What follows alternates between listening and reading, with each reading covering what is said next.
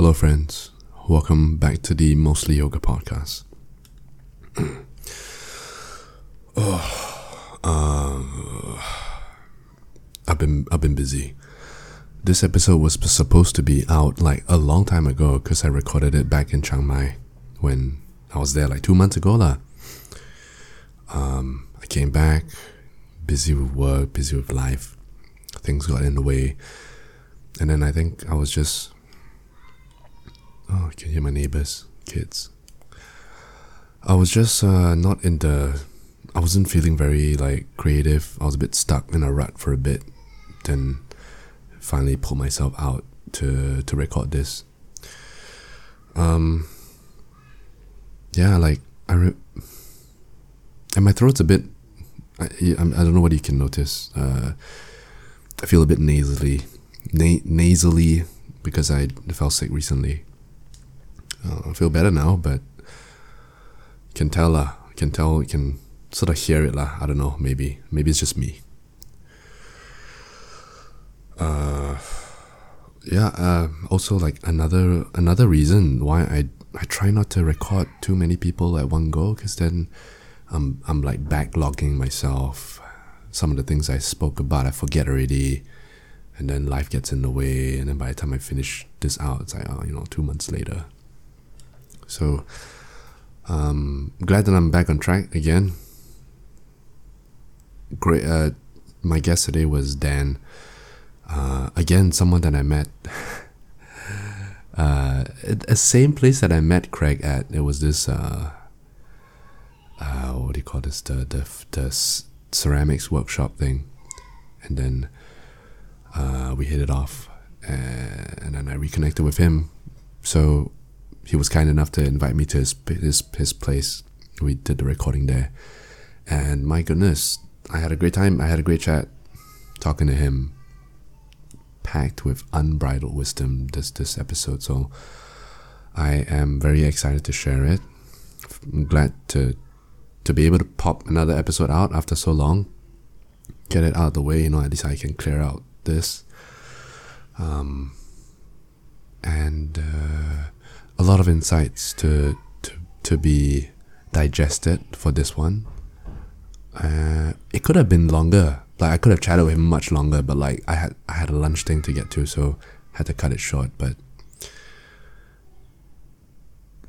uh, I really enjoyed it, and a lot of the things that he said were sort of gave me a new perspectives on the um, on certain concepts that I've already been having.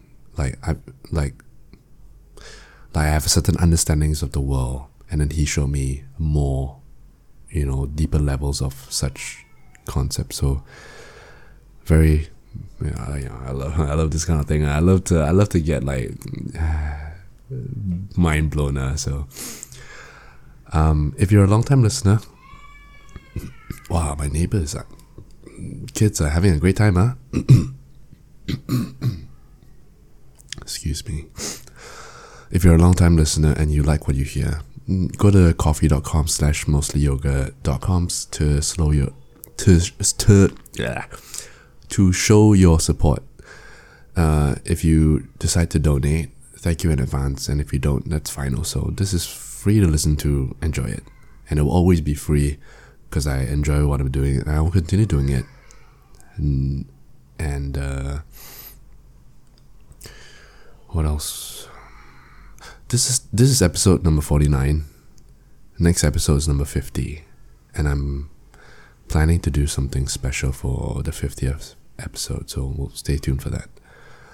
Uh, until then, without further ado, let's just dive right into it. Here's my guest, Dan. Enjoy.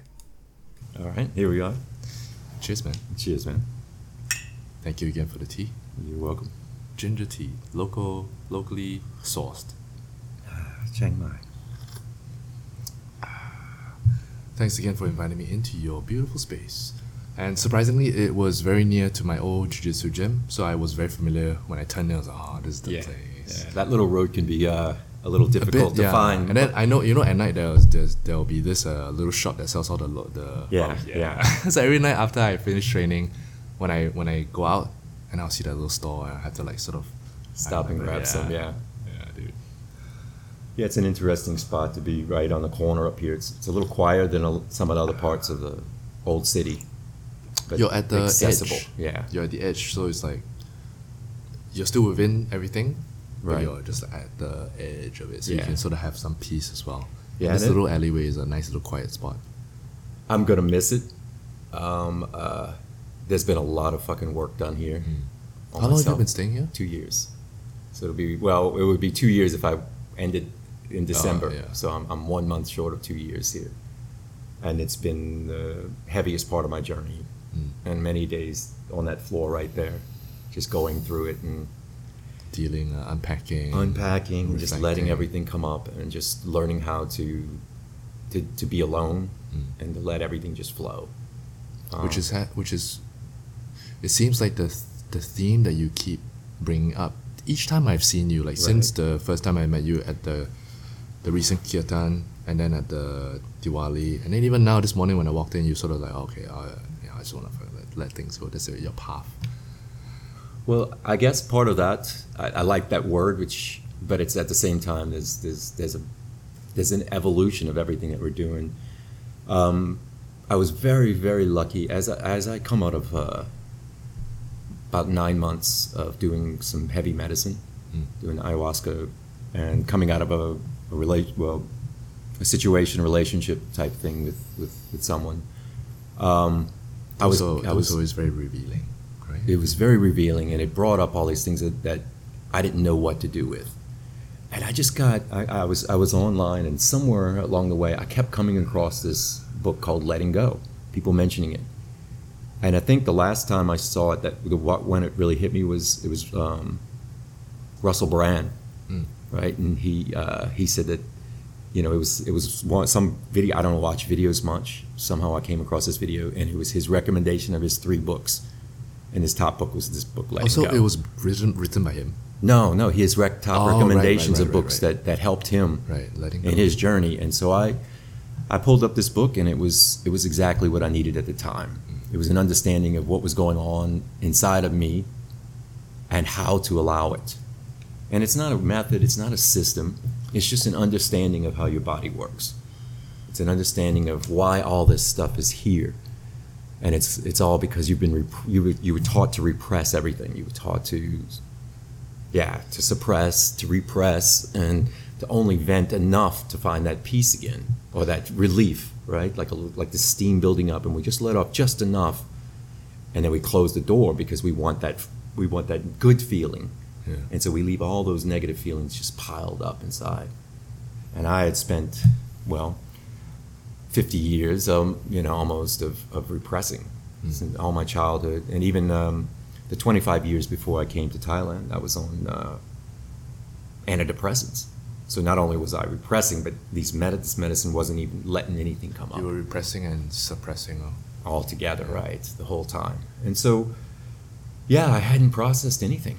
And I, I'd gone through, you know, I mean, without going too much into my past, moving to Thailand was a, a big step for me because I was leaving behind.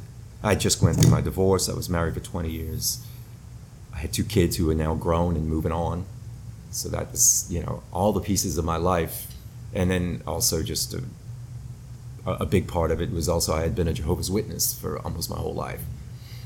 And I had recently started to un, unwind that and understand that it was just all lies, right? And I don't mean lies deliberate, but just misunderstanding of truth and uh, Illusions. mis- illusions. And yet I had believed in it my whole life. It's like being 50 years old and all of a sudden finding out there's no Santa Claus, right? Your whole Your life whole you've been thinking about this guy and he's not real and all your family is tied into this. And if you leave, you get excommunicated and that means you So lose. that's what happened Yeah, you lose everybody. You lose all your friends. You lose all your family that are in the in the religion because you don't believe the same thing they do, and they have to cut you off completely.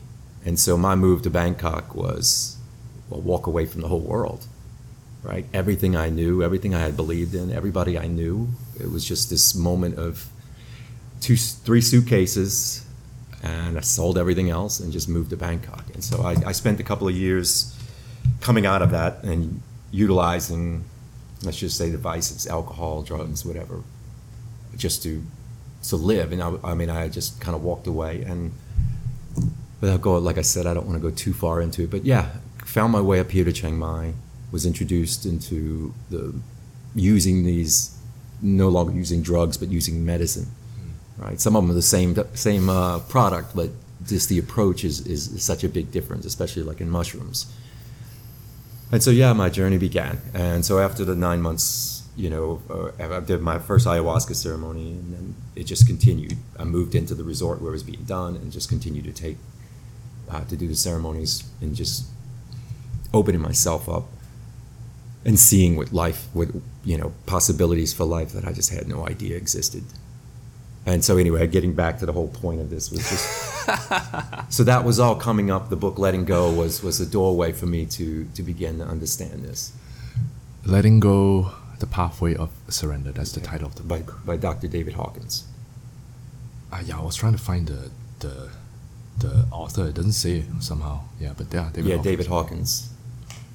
And so so, letting go became my what I, I considered a practice, mm-hmm. right? And- It is. It is a practice. It is. Well, it, it, it is, but it, but it, but what the reality is is that it's actually your most natural state. So, in other words, what letting go is is is what your body is meant to do. You're meant to feel and let go. If you ever watch two kids, I had two kids, right? So I have a great example, watching them play and fight, and then play and fight and play, and not not ever don't interfere. You watch them; they're playing. A few minutes later, they're fighting, arguing. Sometimes it's even pushing a little bit. and they don't even like the moment they fight, they're angry. Then when then when when they're done, then they move on. And Because they're, they're kids, they have that purity within them. Right. At that well, then stage. we're still that. We're still that. We've just Fair been enough. we've just been fed these beliefs differently, and this is where, for me, my, my greatest point right now is understanding memories. Right. This is the, this is the heart of where I'm at. We want to hold on to our good memories and you let go of our bad memories, and you can't. You can't.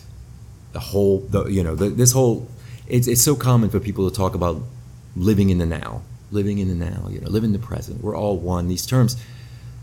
But to really embody that, you have to be ready. You have to be ready to let go and, and to fall into letting go, live letting go. And that's to let go of every memory the good ones, the bad ones. You can't hold on to anything because as long as you hold on to a good memory, you're holding on to pain Yeah. because that memory is a pleasure in your mind. And every pleasure comes with this pain, right? So to move on, you have to be, and, and there's no how to do this. That's why I don't like letting go. For me, is not. I don't think of it as a system. I think of it as just life, Yeah. Right? It, it's it's the absence of the words, the absence of thought, because every thought is just another memory. Even if you think it's new, it's not. It's based on all the memories. of Past experiences. well, even e- even down to the detail of every word has a history. Hmm. No word do you come up with that hasn't have a history tied to memories. Right. You say tree, you've got a whole memory of trees. Ah. You say car, you have memories, all these memories of car. So that's what you're projecting into the next, but it's still old, right? Mm. So the only place, the only time we really find that freedom is when the mind is quiet. And the mind can't be forced to be quiet because then it's just snake eating. It's Ouroboros. It's the snake eating the tail, right? You, you're trying to push the mind into a place. So it's only through awareness of how the mind works, constant awareness of what's going on in your brain, constant awareness of what's going on in your body, diligence. I mean, this is this is like, you know, then the brain begins to understand. There's something else starts to come up, something else that starts to to grow. That is this uh, this silence, and it's not out of force. It's out of real, realization that everything else. When when we're talking right now, I'm using words to communicate, but what do these words mean? What do they mean to you is different than what they mean to me, right? And what they mean to me is different than the truth. Because the truth is the truth is is something you can't believe. I like what you said about memory and how there's good memories and bad memories, and, and letting go is a process of letting go of both these memories because even in the good memory, there is like you said, there is like a like oh when I think back, oh I had such a great holiday in Thailand. Oh you know I, oh, I wish I was there again. Like oh I had such a great time. But even thinking of that and reminiscing about that brings suffering to the present moment because you're not there right now. So like oh I'm stuck in the city, I'm stuck at work. But oh you know that memory of me. Uh, uh, you know, by the beach and having a good time. Oh, it sucks that I'm here now because already in your mind you're you're thinking of the past. Happy memory nonetheless, still you're not in the present. Right. Which is such an interesting perspective. And, and it is it's why we hold on to the memories mm. because, Because we we're want to, yeah. because we're afraid of being in the present yeah. because we think it's uncomfortable or it's boring or we think we need to find something enjoyable whereas joy is not something that's based on anything objective mm. right the real joy is you Yeah. You are the one that interprets what makes you happy at any given time. but all that interpretation any interpretation adds to the confusion. This is this is the thing is that you know we, we talk about joy. How do i want to word that? It's, it's a little difficult to, to, to you know I feel like there's so many concepts already that like have been shared and take some time to break it all down. yeah. Well well the way i see joy is that joy is your joy is always with you. Mm. love is always with you. Peace is always with you. You have access to this. Mm. but you can't access it deliberately you can only access it by stop trying to do anything It's like if you want to go to sleep, you can't say like, okay, I'm going to sleep, I'm going to sleep. You sort of stop trying to go to sleep, and then you go to sleep. exactly Yeah. and that's what the, that's the whole you know process of awareness and uh, the Jiddu Krishnamurti calls it choiceless awareness Choiceless awareness. choiceless awareness it's aware it. it's being this. aware of what's going on with you constantly without judgment without trying to change anything without trying to make choices to make your life better just be present. And when you open yourself to that and I, I don't live that way but I I can say that I've felt that at periods and, and that's one of the things that keeps me going. Mm.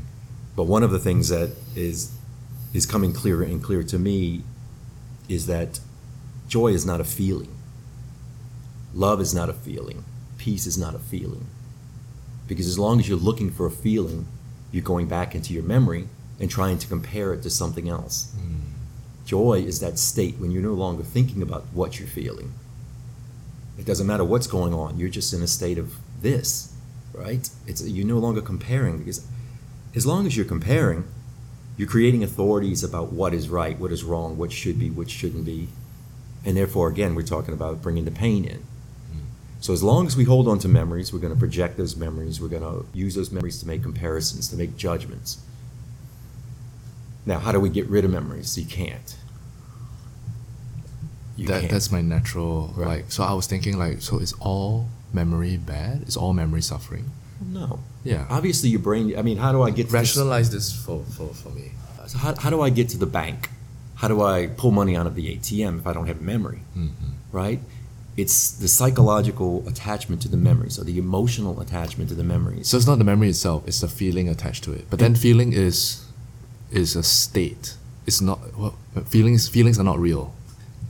well, they're, they're, they're real in the moment, right? To say they're not to say they're Ah. not real is to say that we aren't, right? Yes, we're not yes, feeling yes, something. so I mean, you really, you, you don't want to try to overanalyze it. Right. Right. and this is the whole point of just being with what is right is is to know that the the, the, the, the real trick I, I feel is to stop naming the feeling Uh. and just observe it. Stop thinking uh. oh this is fear. Oh this is anger oh i'm angry. Right? Because now we're, we're taking in you know i mean going into the whole idea that we really don't have a self hmm. that's a that's another discussion that goes farther but understanding that is something you can't you can't logically get to. You can logically analyze it hmm. and you can see it, but to understand what that means requires just keep on moving through, right? And, and then the more aware you are of this, the more that just becomes evident without reasoning, Yeah. without logic. It just becomes evident because you're watching how often this life is changing Right. how often this thing constantly is moving and how out of control it is right i mean just just like you can't control where the sun is at any point in the day you can't completely control your emotions you might try methods you know there are methods of meditation you know breathing methods and i, I don't have any judgment on any of that but I feel like they're all trying to avoid what is again, right? I mean, and I'm not. I, again, this is a little. Uh, this is my current opinion, so I don't want to offend anybody who has their practices, and I think that the practices are wonderful if we know what they are, if we understand why we're doing it. Because one of the hardest things I think for anybody to do is to do nothing. To do nothing. We, we call it meditation. It should be nothing. The moment you name it, then you're giving yourself a little bit of something that I'm doing something. Right? Oh, I'm going to go meditate and be quiet. I'm going to find my peace or whatever it is you want to meditate. Or even myself, I'm going to do a letting go, right? Because I used to call it letting go sessions where I would just sit with those feelings and bring up things, pull up photos that I knew would bother me, watch something on television that I knew would bring up that old energy just so that I could let it go, right? But what about doing absolutely nothing? Now, there has to be a, a form of, of what your body's doing, right? So for me, it's just simply I take periods of just laying down comfortably in the moment what is comfortable. Sometimes it's on my side hugging a pillow. Sometimes it's on the sofa right here, my legs up, my head back. And then just relax. Just relax. See what comes up. Don't try to make anything happen. Just see. And, you know, when you first start doing this, especially, oh, your mind's going to instantly come up with all the things you need to do. You'll, you'll, you'll be laying there and, oh, that's right, I got to call this person. And your body is going to want to react to this. I've had times where I'm, I'm laying there and all of a sudden, next thing I know, I'm over by the sink doing something, right? I didn't even, it's like I lost that awareness for just a moment and instantly I need to do something. So the, the, the just to just be with this is so hard. We want to call it something. We want to name it. We want to give it a, a, a meaning so that it's, it becomes a relief of this, this, this nagging need to do something all the time. And that, that need to do more and more and more, it just keeps seems to be growing with the, the technology booms and the um, you know social media, all of the events, all the things going on all the time. I love what you just said. And I like this. It is true. I mean, we are all guilty of it. We are all guilty of distracting the mind, right? I need to do something. Right. Doesn't mean it's something significant. Doesn't you it, it, doing the dishes? Let's say, when you're lying down, you're you're you're you're trying to quote unquote do the meditation, and then through that meditation, you think like, okay, I'm I'm doing something good. I'm doing something. I'm just I'm relaxing, right? I'm relaxing. I'm closing my eyes. I'm I'm chanting. I'm I'm I'm clearing my mind. Right now, I'm doing it. Right. But you're you're still in not in the moment because you're doing the thing but to do completely nothing it's like the it's like that paradox of like not trying but end up doing the thing It- you know like by stilling the mind by trying to still the mind you can't still the mind because you're actively thinking of of stilling the mind Right. which is that paradox again and for sure I've been guilty and I'm sure every every human being Sure. has like okay uh, I'm gonna sit down and do nothing and then like uh, did I send an email did I is the kettle is the gas on like did I remember to reply that person and then you like you know I'll just go reply that person first then I'll come back and, and do nothing again Right. and then you and then hence you find yourself in the kitchen doing Right. dishes and, and downstairs buying groceries or whatever because you need to do those things And, and if I can interject, what you've just done, the moment you got up, was you lost an opportunity to feel that urge, to feel that urge and to stay with it, right? So there's that feeling. That feeling comes up. Don't think about it. Just let the thought, you know, be whatever it is. You're not blocking anything, but you start to understand it's just thought. So you, you know, but that feeling, that was your, that's your, that's your key. Look at it. Look at that feeling, that need to get up and do something. Look at that need. Stay with it. Mm. You don't want to get rid of it. You're not there to, to get rid of this. You're there to understand. Because, because the, the more you begin to understand the feeling, the more you realize all of your conditioning. Right? The only way to understand your conditioning is to approach through awareness. Right? Now we're all conditioned. We've been domesticated into this world to fit in in a respectable way with society, not offend anybody, get punished when you do the wrong, get rewarded when you do the right. And we, we were taught so well at a childhood, during our childhood, that we do it to ourselves now. we punish ourselves over and over again for our mistakes. And we seek those things to do the right thing so we can reward ourselves with a good feeling. You don't need any of that. Hmm. You have one of, one of the coolest things I think is that when you stop blaming others for anything that you experience, you also realize that nobody else is responsible for the good feelings either. Nothing else is responsible for the good feelings. You are creating those feelings yourself. Hmm. Say um, you hold a girl's hand that you really like, and you feel that, you know, that hmm. feeling, right? There's no no need to go into it, but you feel that feeling. She's not giving you that feeling. You're projecting that hmm. onto this person. You own that feeling right now.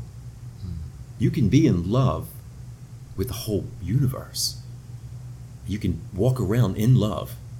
You can't, you know, I mean, it's it's it's hard to, to fathom it until you start to feel it, until you start to understand it. And the only way to understand it is by, in my opinion, or in, or in my case, or in my experience, has been the more I just stay aware and let these things come up and just watch them and do the best I can to not judge myself and not judge myself when I do judge myself and not judge the judge who's judging the judge of the judge, right?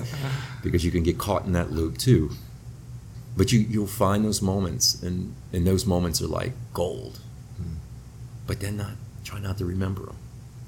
Try, not try not to hold try on not to to create a memory either, because they become another authority, hmm. another you know should be, or how do I get to this point? The whole thing, you know, i- i- is to move from this state, from this state of of the known, right, to, to what we know and see what's. I mean, there's so much we don't know, Mm. and yet we praise and you know. I, I mean, just in all fairness, I want to say something in this this talk or this this, this conversation that I could be proud of or that I feel is helpful, and I, I'm afraid of saying something that I'm going to regret. Right? So I mean, what is all of that? It's just stories. Hmm. It's just stories I'm running in my head. What else is possible? Hmm. What else is possible? If if I'm not running all of those scripts, if none of us are running those scripts, what would we be like together? We would be natural. We would be responding to life, and we would be creating things beyond our imagination. Because as we have project, as we project out the future, as we project out ideas into a destination or goal, we limit everything else. You meet a girl and you like her, and you run the story about, ooh, I might be able to get with her, and that, and what happens? You quit seeing all the other possible, and that's I'm just using that because we're a couple of couple of guys, right? But it might be, it could be anything. The moment we start to set that destination for our lives, we stop seeing all the opportunities You, you limit yourself. Huh? that's it. But if, if you if you're no longer using thought constantly to, to be safe, right? To be safe. You want to make the right decision. You want to make the right choices. Why? And the reason why is because if I go out and I'm around a bunch of people and I come home, I'm going to kick my own ass for everything I said wrong. Mm. Right? It's me. I'm going to beat myself up. And that's what we're afraid of. We're afraid of the abuse that we give ourselves in judgment. Because if we weren't, what would you ever be afraid of? Right? I mean, other than a lion or a person with a gun or, you know, I mean, realistic threat to human life. But speaking to somebody, why would you ever be afraid of speaking to somebody? There's nothing they can do to you. There's nothing they're going to do to you. Even if they scowl at you or they make fun of you or whatever, it's only how you react to it that you're afraid of. So we're afraid of those emotions, and those emotions are based upon our memories. And this is where, you know, if you were to just flow, my God, what's possible, man? And that, that's, I want to know. in some way that is a that is also letting go right so if we're talking about like this uh, particular situation of say someone pissing you off Right. and someone scowling at you right giving you a negative response it's up to you to how on how you react to that and even if someone did ne- respond to you negatively you have the opportunity of letting that go Absolutely. and, then, then it- and then it doesn't affect you what and then it doesn't affect you at all. And, and one of the things that, that you know in my process is, is, is understanding that. And I'll give you an illustration I got from from a book, and it was a really nice way of seeing um, how we are around each other, around others, right? It's uh, Don Miguel Ruiz in the fifth, the Yeah, fifth yeah. agreement, right? So he's Fifth? Yeah, the fifth. So this is the this The is the follow up to the Ah. fourth agreement, and it, it covers some of the fourth. and goes into what he says in the fifth. But he gives this illustration of, of walking, going up to a plaza, right, or a mall, where there are hundreds of theaters, and you walk into the first one, because well, funny thing is it has your, your your name, so you go inside and you sit down and you start. There's only one person there watching the movie. You sit down next to him and you start watching, and it's your life. You know all the people in it. You know all the stories going on, right? You understand all of this, and you look over and it's it's yourself and they're watching this movie, and you're so engaged in the movie that you don't even notice that you're there watching, that you're there with you, right? That you're watching this together. But after a little while, you know all this stuff, so it's a little bit boring. So you get up and you walk to the next theater, and you go in, you sit down, and there's a lady sitting there, and you start watching the movie, and it's your mom. And you look up, and you see the same characters, but they look a little different, and they absolutely act different. They act wrong. Everything in it's wrong. You're wrong in the movie. Your brother's wrong in the movie, right? Everything she's she's wrong. She's making all this up. This isn't really her, right? So you see this, and you see how everything she sees is wrong, because it's not the same as your movie, right? And after a little while, you finish with that one. Let's just say you move on to another one, and it's your, your girlfriend or your, your wife. And again, same characters are all in the movie, but they're all different. She's different in the way she sees herself. You're different. You're actually surprised at some of the ways she sees you in her movie, right? This is what's going on all the time. This is what's going on with you right now. You're looking at me, and I'm just a character in your movie based upon your story. So, how can I take that personal? How can I let that bother me? Right? This is your story running. I get you can't see me. All you can ever see is the light coming into your eyes, creating an image of me, and then you're building what that is through your conditioning. It has nothing to do with me. Interesting. Right? So if we can and, and this is a kind of a, a, a segue into that using logic to let go. Right? Or using you know a, a, a new way of seeing other people. And as you practice that, the more you you know, this is a practice, I guess, and, and, and just reminding yourself of this, recalling it, and, and try and play with that thought, and you start to see it. You start to you. One of the hardest parts, I think, that we run into when we're conversing with people is putting our defenses up. We don't want anybody else's thoughts coming in that don't agree with what we what we already believe. Mm-hmm. We're welcome, common. Oh, that fits what I like, and you feel good. Then they start to say something you don't agree with, but you get that little knot in your stomach, right? Because you feel like, oh, I have to protect my thoughts. I have to Protect protect, my beliefs. Yeah, because this is threatening what I believe in. Hmm. What if you don't have any beliefs? Hmm. What if you don't have to hold on to beliefs? The truth will always be the truth, whether you believe it or not. Hmm. It doesn't require belief. So you It just is. it just is. Imagine living your life without relying on beliefs. Um, it comes up with the word responsibility, right? We hear the word responsibility from when we're little kids, and we and it has sort of a disciplined and almost, you know, unattractive sense to it. Responsibility. No, I want freedom. But responsibility is just a combination of ability to respond. That's all it is. And you have that when you're free. When you're not free, you're reacting to life. Right. When you're free, you're responding with full awareness, all the opportunities, all the things. And you're no longer t- attaching to, if I do this wrong, then I'm going to punish myself. Hmm. No, if I do it and it doesn't work, I'm just going to do the next thing. Oh, if that doesn't work, I'll do the next thing until it works, and then I'm going to follow that thread constantly by staying with what's happening all the time and no longer kicking yourself when it doesn't work out a certain way or no longer punishing yourself because you had a goal. Mm. No, I'm just living. I'm just responding to whatever's happening around me in life.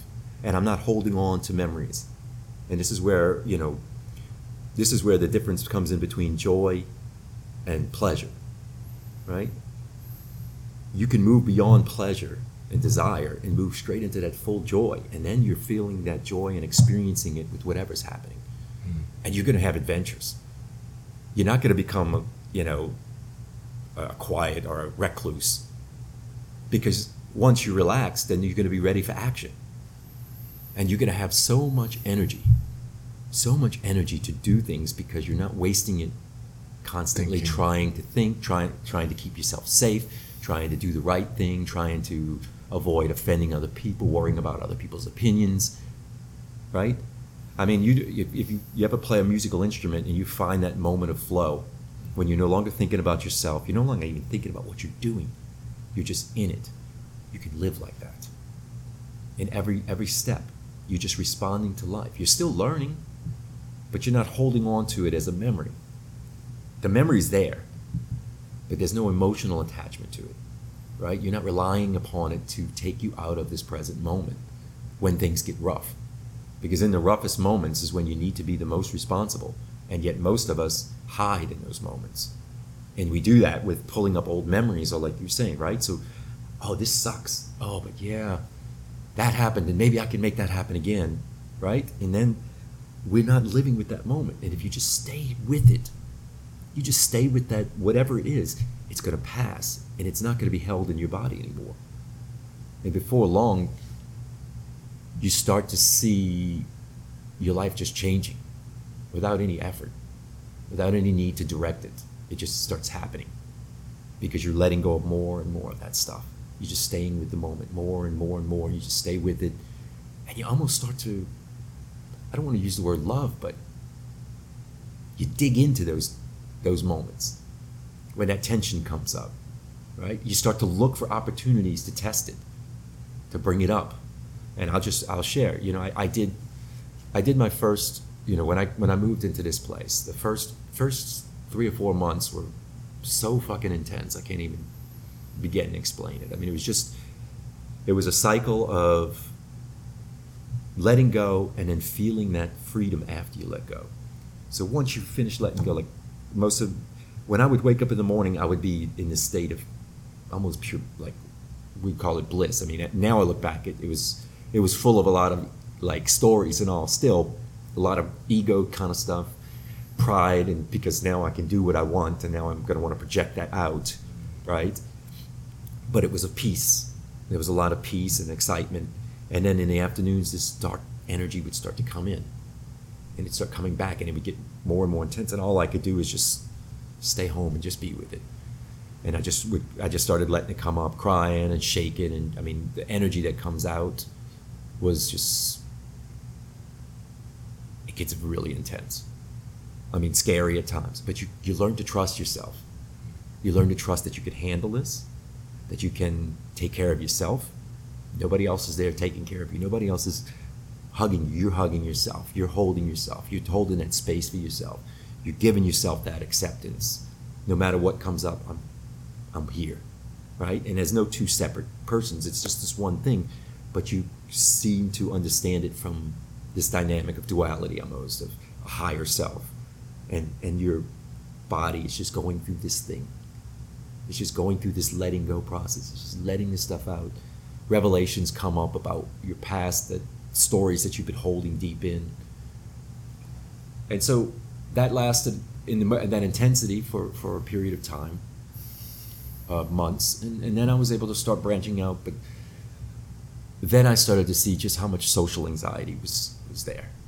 And so I did a lot of alone time. I would process as much as I could. And now I'm at a point where I realize I need to be around others to bring this out. Right? I need to, and I'm seeking that. Now, I, I pay attention to how much I can handle. And I come back and I, I come back to the cave and I lick my wounds and let out what I need to do. And then I look for new opportunities, things that scare me right? What scares me, and not to prove anything to myself, not to strengthen my ego or my confidence, because I don't want any confidence. I'm not looking for self confidence because self confidence is a mild version word of pride, right? And pride always has to be defended. No matter what you put pride in, you have to protect that. I like the word comfortable. To just be comfortable with what I am all the time. That's that's the work. But how do I find that? Is by letting go of all this shit. And how do I find out what shit's there? Because now when I'm alone, I'm fucking happy. I'm floating.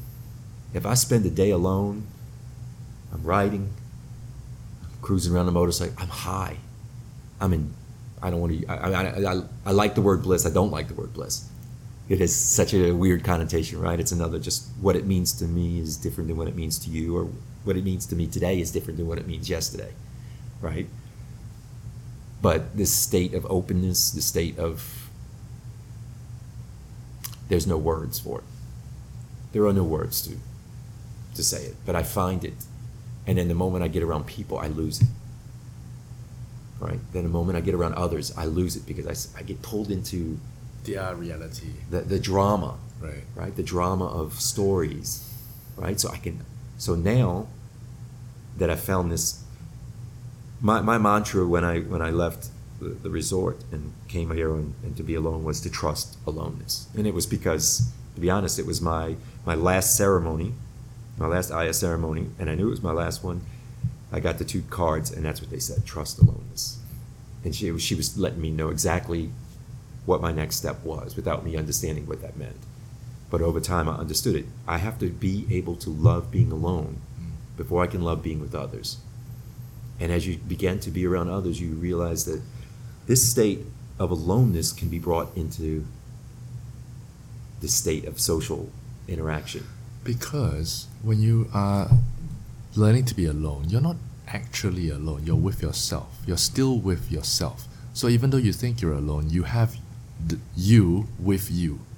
And so the process of loving to be alone is truly a process of loving to be with you. In, in your own company and in your own thoughts and in your own life. So to learn to love yourself gives you the ability to then love others. Because again, to love yourself is to love others, right? You can only love others by loving yourself. Well, this is this is an interesting point that I've kind of been playing with in my own, like reasoning, whatever. But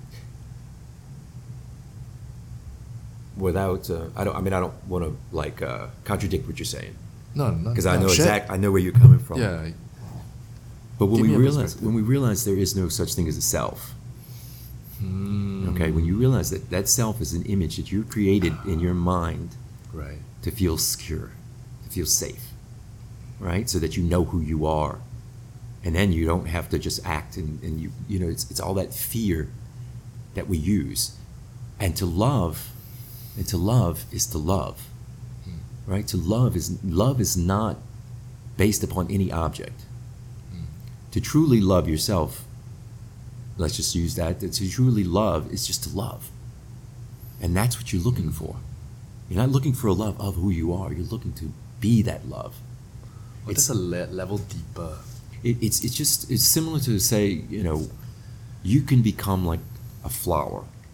A flower releases its fragrance in the middle of a field where nobody is and nobody notices it.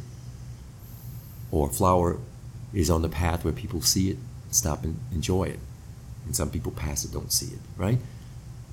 It doesn't need an object.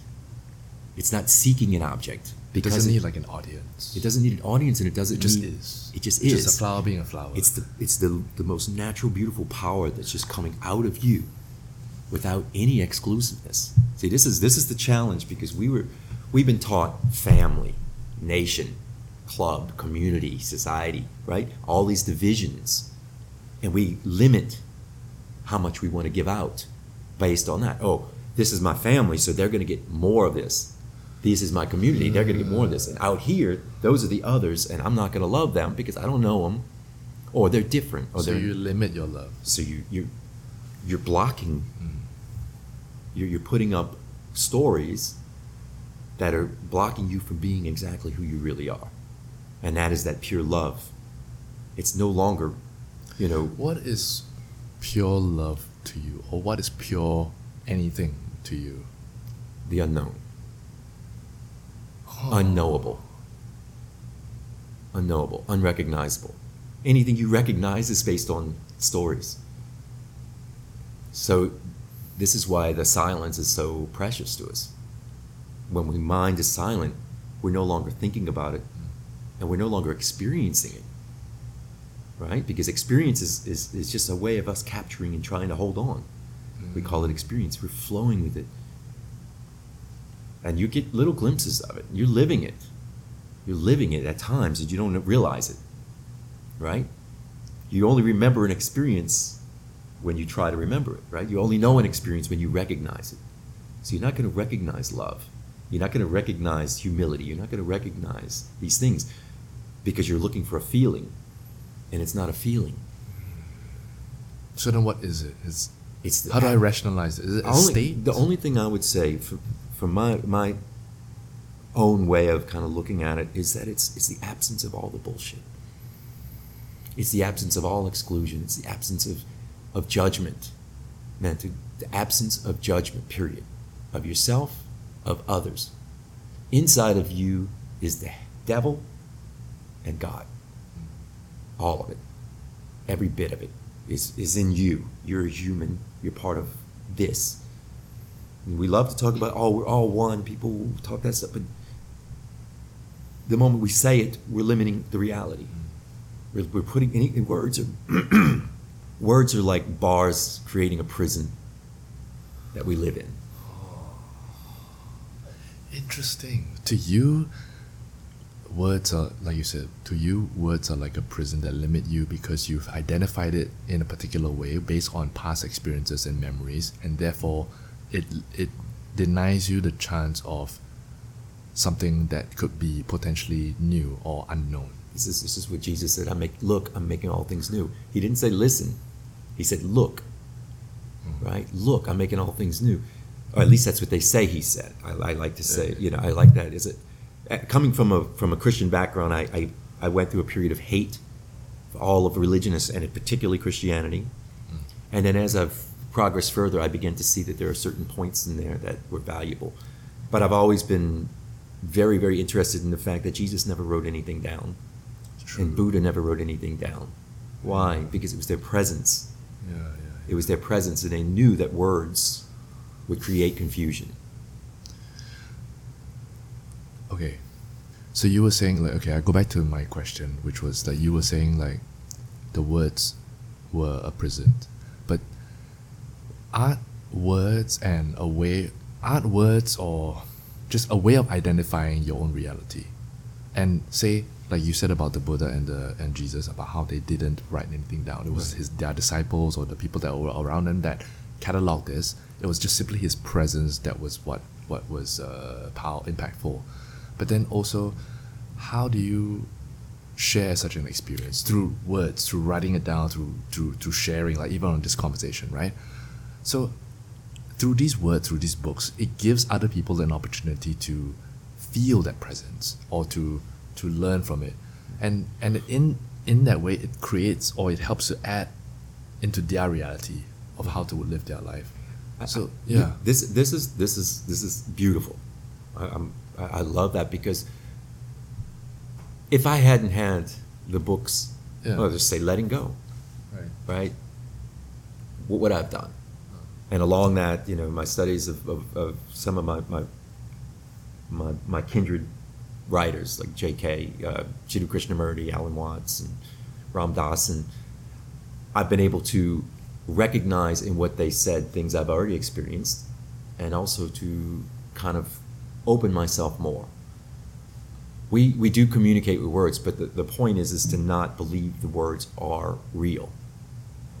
It's to see beyond it. It's to begin to see beyond it. Communication is about agreements, right? And, and we take we we've been trained to, you know, the finger pointing at the moon is not the moon, right? But what we end up doing is sucking on that finger Yeah. For comfort. We let somebody else decide for us. We put we place authority in these people. We place authority in what they say. We place authority why? Because we don't want to be responsible for our own understanding and our own direction. It doesn't mean that you don't go to others. It doesn't mean that you don't read or, or Yeah, try to learn or try to explore, but don't try to find the truth through somebody else. Because the truth can only be found within your own, The truth within you. The truth can't be found; it can only be lived.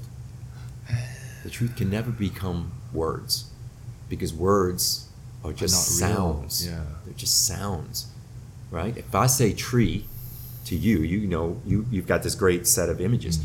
But if I go to a country where this person doesn't speak English and I say the word tree, all I'm doing is just making a vibration sound. So was it really a tree that came out of my mouth? Was it the idea? No. It was something inside my head. Now, once we agree on things, then we can kind of share, Mm. but don't believe in it. Don't believe in the words. Mm. Just use them. Allow them to come in, and, and as you as you study or if you read or you like something, try to to read without trying to analyze. Trust your brain. Trust your mind to, to can make the connections. Don't try to because then we're placing authority on things or rejecting or we're using the old knowledge. Oh, that doesn't fit in again with what if it makes you uncomfortable to read something, good. Keep reading it.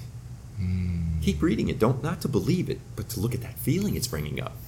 Why is it bringing up this feeling? Where is this discomfort coming from? When somebody says something that has nothing, no impact on you, right? It just passes right by.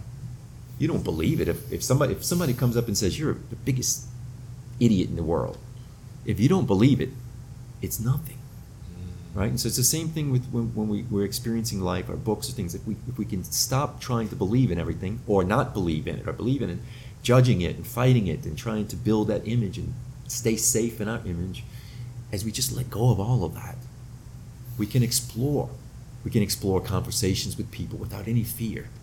They can say something we don't agree with, and we can just love them. it, yeah. We love them because they're they're just running a story. I don't care how much this person says something that I don't agree with. I don't have to agree. I don't have to disagree. Yeah. The truth will always be the truth. I don't have to believe. I don't have to disbelieve. Just limit and question everything and allow your story. You're going to live it, Mm. but you begin to create how you want to create. You begin to see the new opportunities. You begin to see what else is possible all the time. Mm. Oh, you know, just as, a, as an example, I used that little phrase. A friend of mine shared it with me, and at the time I didn't really get it. And at some point, it came into my, you know, my journaling, and connected with where I am in that moment and where I am in this moment. And I started to see how, when I start to project an idea, a desire, a fantasy, right? We all get caught up in that very easily, and I instantly say, "But what else is possible?" And it seems to just shut that story down, and then it's quiet for a moment, hmm. right? And then another story, and what else is possible, right? Because we have all our memories projecting into the future, right? And whatever we believe the world of the past was, that's how we're going to see the future. But if you stop looking at it with memories and just open your mind to what's possible, Then it, it is limitless. it's limitless. And in fact, you start to realize that the way you see the world changes. Yeah. The whole way you see the world changes. It becomes more and more friendly, more and more peaceful, less and less of a need to do anything. And then when you don't need to do anything, you start to do anything, Mm. right? We get we, we, we just we try so hard to stay busy, to prove something to ourselves, to relieve ourselves of the anxiety that I'm wasting my life or I should be doing this or I should be doing that. And that all that pressure is blocking you. It's holding you back from actually experiencing adventures, real adventures. Because the greatest pleasures of life are those that come unexpectedly. When you're seeking it and you get it, yeah, you still get some pleasure, but it's not the same as when it you're walking down the street and it just happens, right? But if you're seeking this and you're walking down the street, you may miss that. You may miss that because you've been You're looking.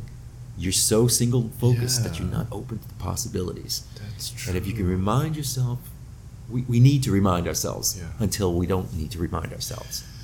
Because you were trained to think a certain way, right? Mhm. And this is where the communication is, in my mind, this is where the, the, the training comes in of these books, of these teachers, is you don't buy into them as the truth. Mm. You try to learn to live until you no longer have to think it. You no longer have to rely upon what they said because now you're living it. You're right? living the truth. You're living well. You're living it closer, closer and closer to, to what is just this. Your truth. this. Do you believe that truth is individual or universal? Your truth and my truth, or a universal truth? Or are they one and the same? There's no such thing And, and the only reason I say that is because to be something, would, for, for, for there to be a truth, you'd have to stop the whole universe for it to be fixed. Because it's constantly moving and evolving. There's no way for it to ever be a, what we call the word truth. Okay. It's in a dynamic state of whatever. Right? I mean, this is this is the whole net of it is that we we, we, are never going to identify it because if we did, then we're locking it into the past. So then, how do we know it to be true? You don't have to know it. Wow. That's the whole point. It'll still be true. You're here to enjoy your life. You're here to enjoy your life. Not you didn't come here to figure out life. Life's not a mystery to solve. It's it's it's a It's an experience. Uh, to adventure. It's an adventure to experience, to enjoy, to flow I with. agree with this. Yeah, I agree with that, that life is an experience and it's not like. But through asking questions and through finding out and through searching, it, it also gives like a sense of purpose. It helps to build the reality around me. Oh, I know this. I, I, I, I'm, I have certain beliefs. I have certain concepts of what life is to me, and I, I guess I subconsciously hold on to it. Right. Because of course it's my reality one. Like I hold on to certain beliefs that helps me that helps to guide me through It makes you feel. through well. It makes you feel safe.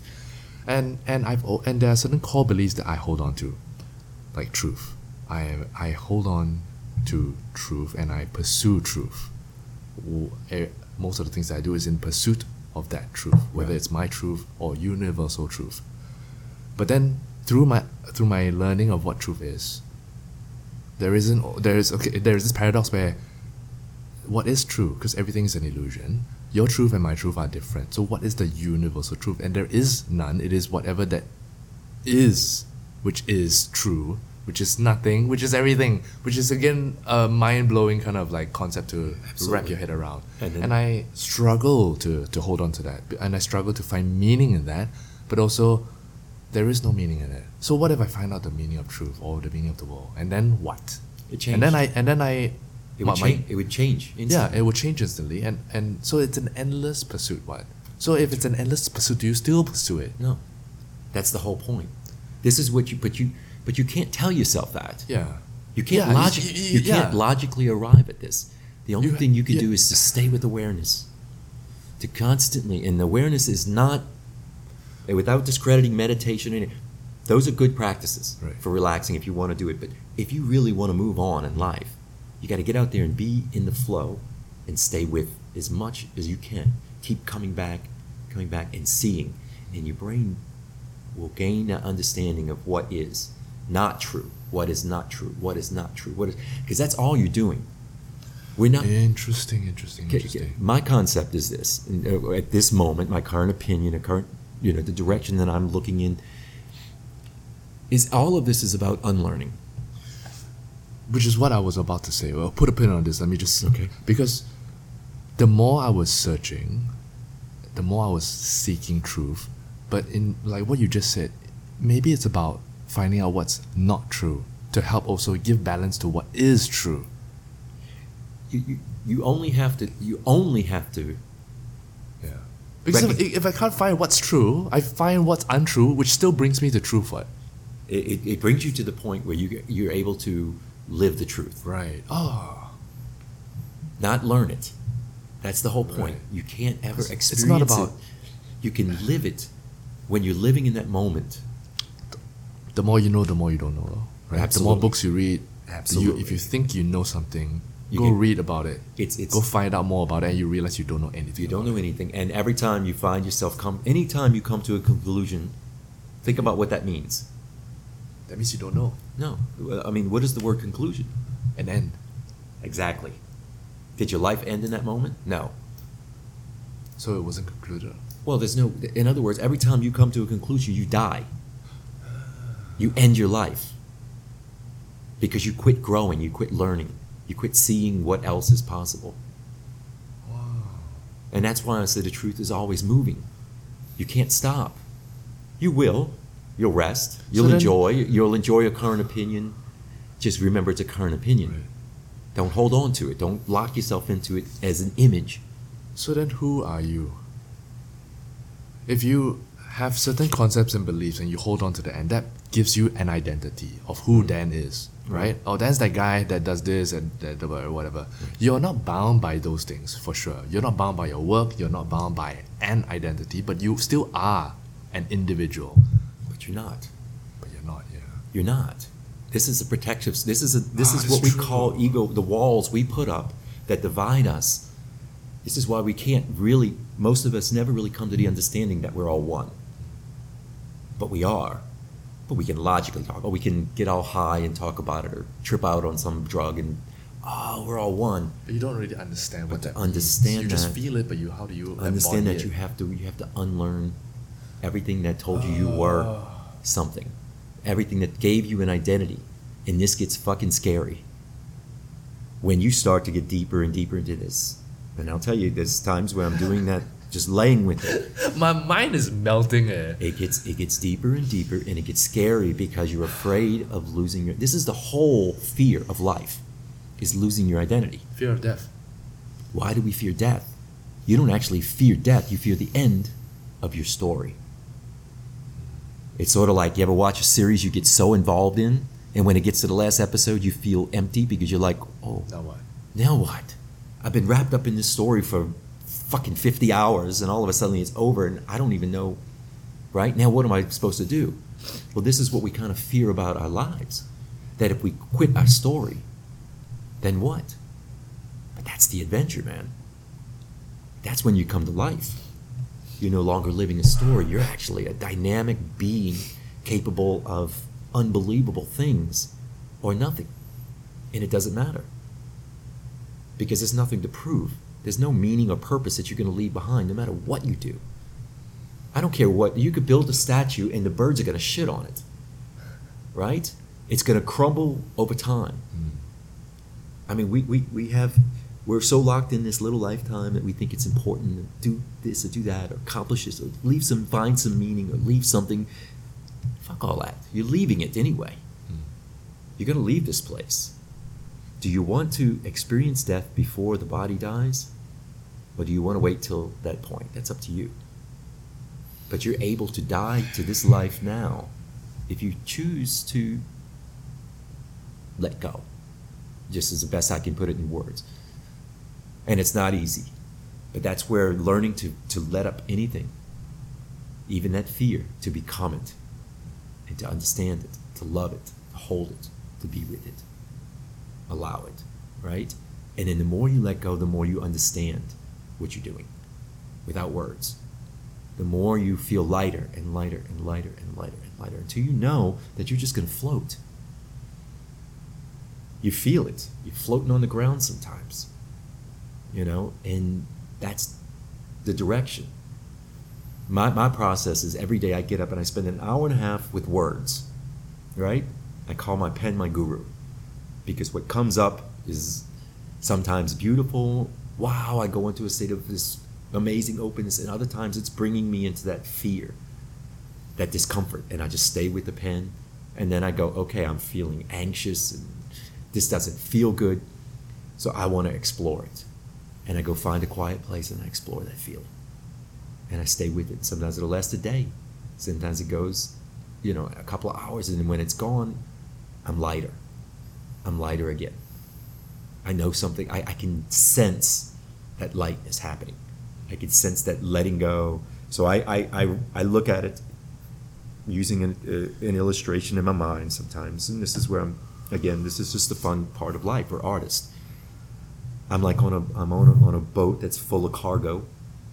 And every morning I get up and I go up and I set the direction again.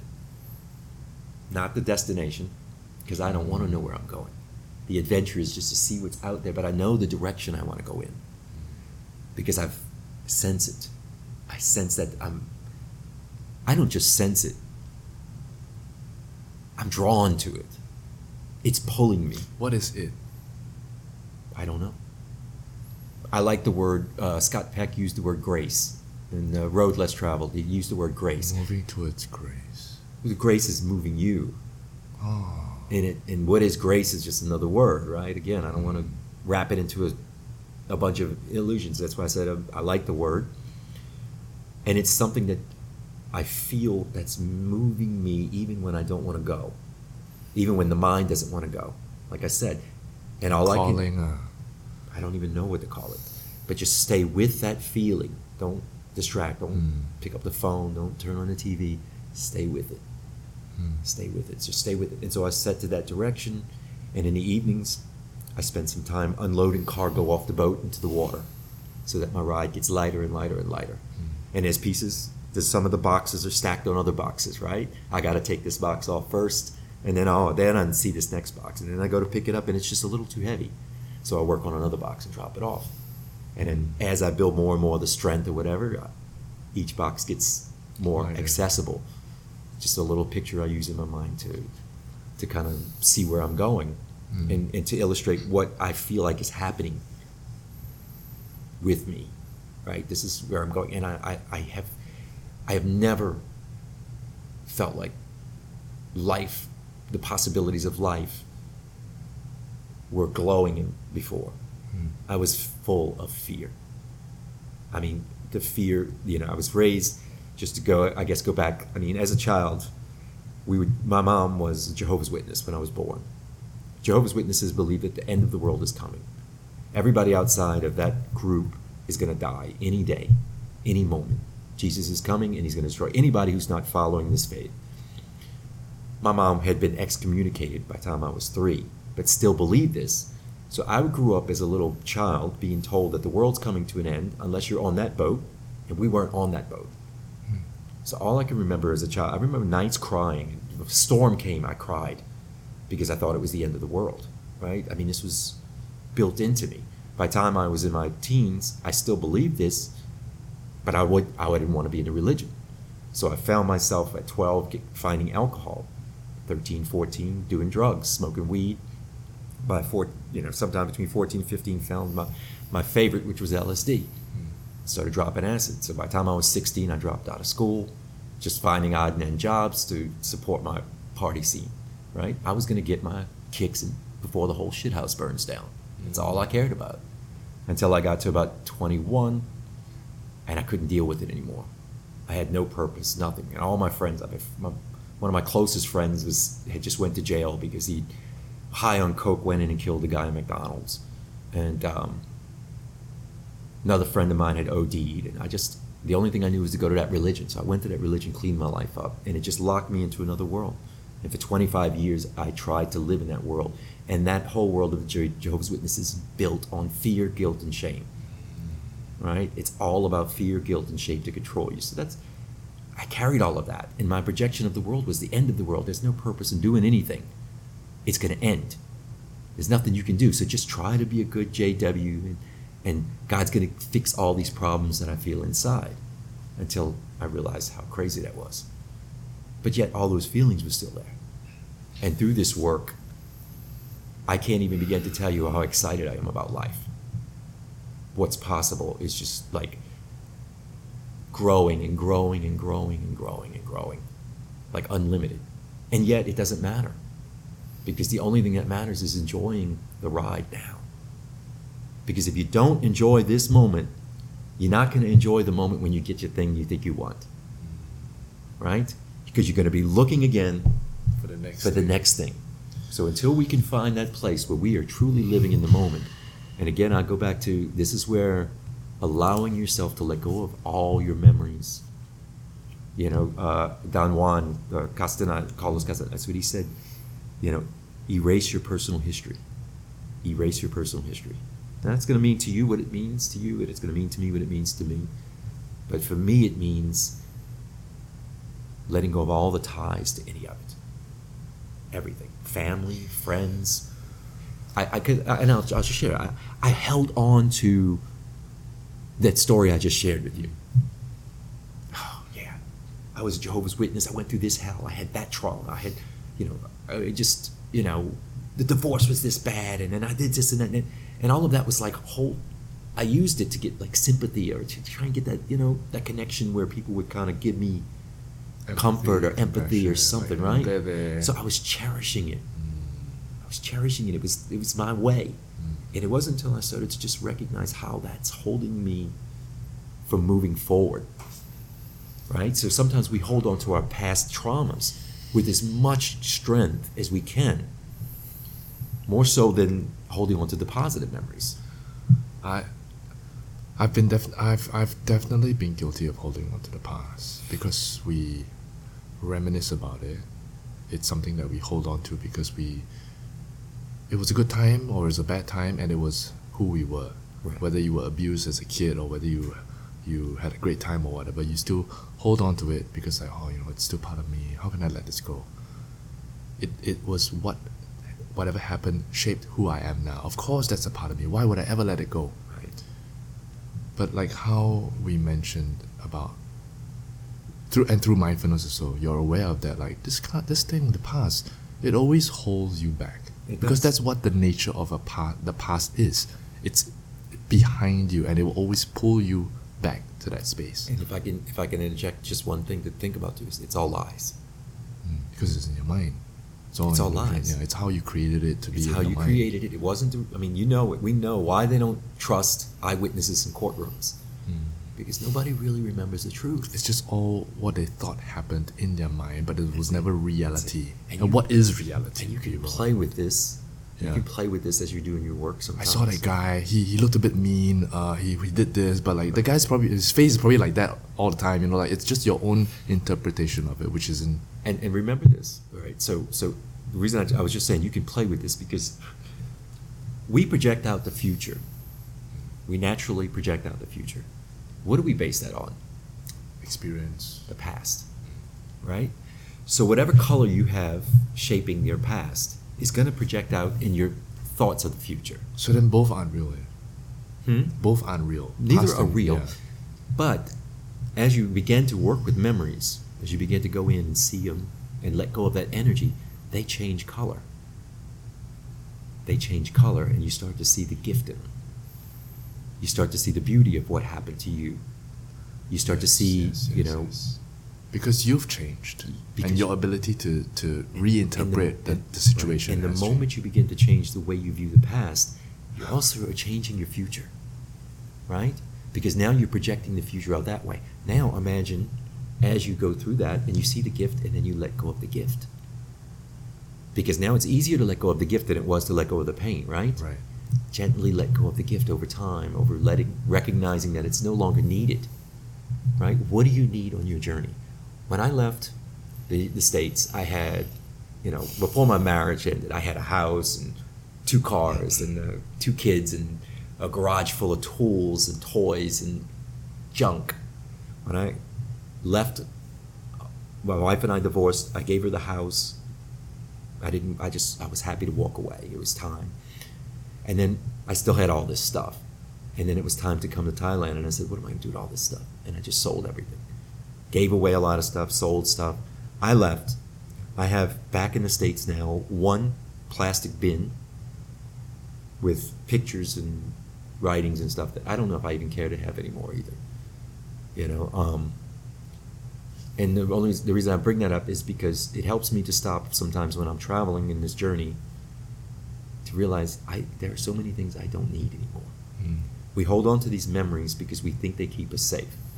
This happened to me, and I don't want it to happen again. So I'm gonna make project out into the future ways to avoid this happening again. Oh, I got my heart broken, and I'll spend five years not even opening myself up to another woman because I'm holding on to that memory to keep me safe. Right. I don't need it. I don't need it. The heartbreak was necessary to shake me up and to let me to see something else. Now move on, and move on, and move on. So imagine as you let go of all those memories, including the, the ones that you cherish, you've already gotten use out of them, right? Oh, that was nice. That was beautiful. I appreciate it, but I don't need it anymore. I don't need it Wow, anymore. wow, Let's wow, get down to just two suitcases Right. Because it's lighter. And then maybe halfway through, you go, I actually don't need this suitcase. This is freedom, Mm. and it's love because you're not gonna, you're not. It, like you were saying, this is this is how we find that thing. We use the word love, and it's a, it's a beautiful and terrible word because it's so confusing. Because we we've come up with so many ways of attaching it to objects or people, and misunderstand that it's something totally unknowable. We can only, again, find it through the absence of, of resistance to what is. So as you're giving up, you're gaining. You're gaining everything. Right? You're not losing anything, but you, you think you are because we've been trained to believe you think that. you are. But you're not. You're walking into a world that's that you can't know. That's true. You no longer have to be safe. This insecurity is only the feeling of the need to be secure. I'll share with you, like, for me with nicotine, right? Nicotine does this.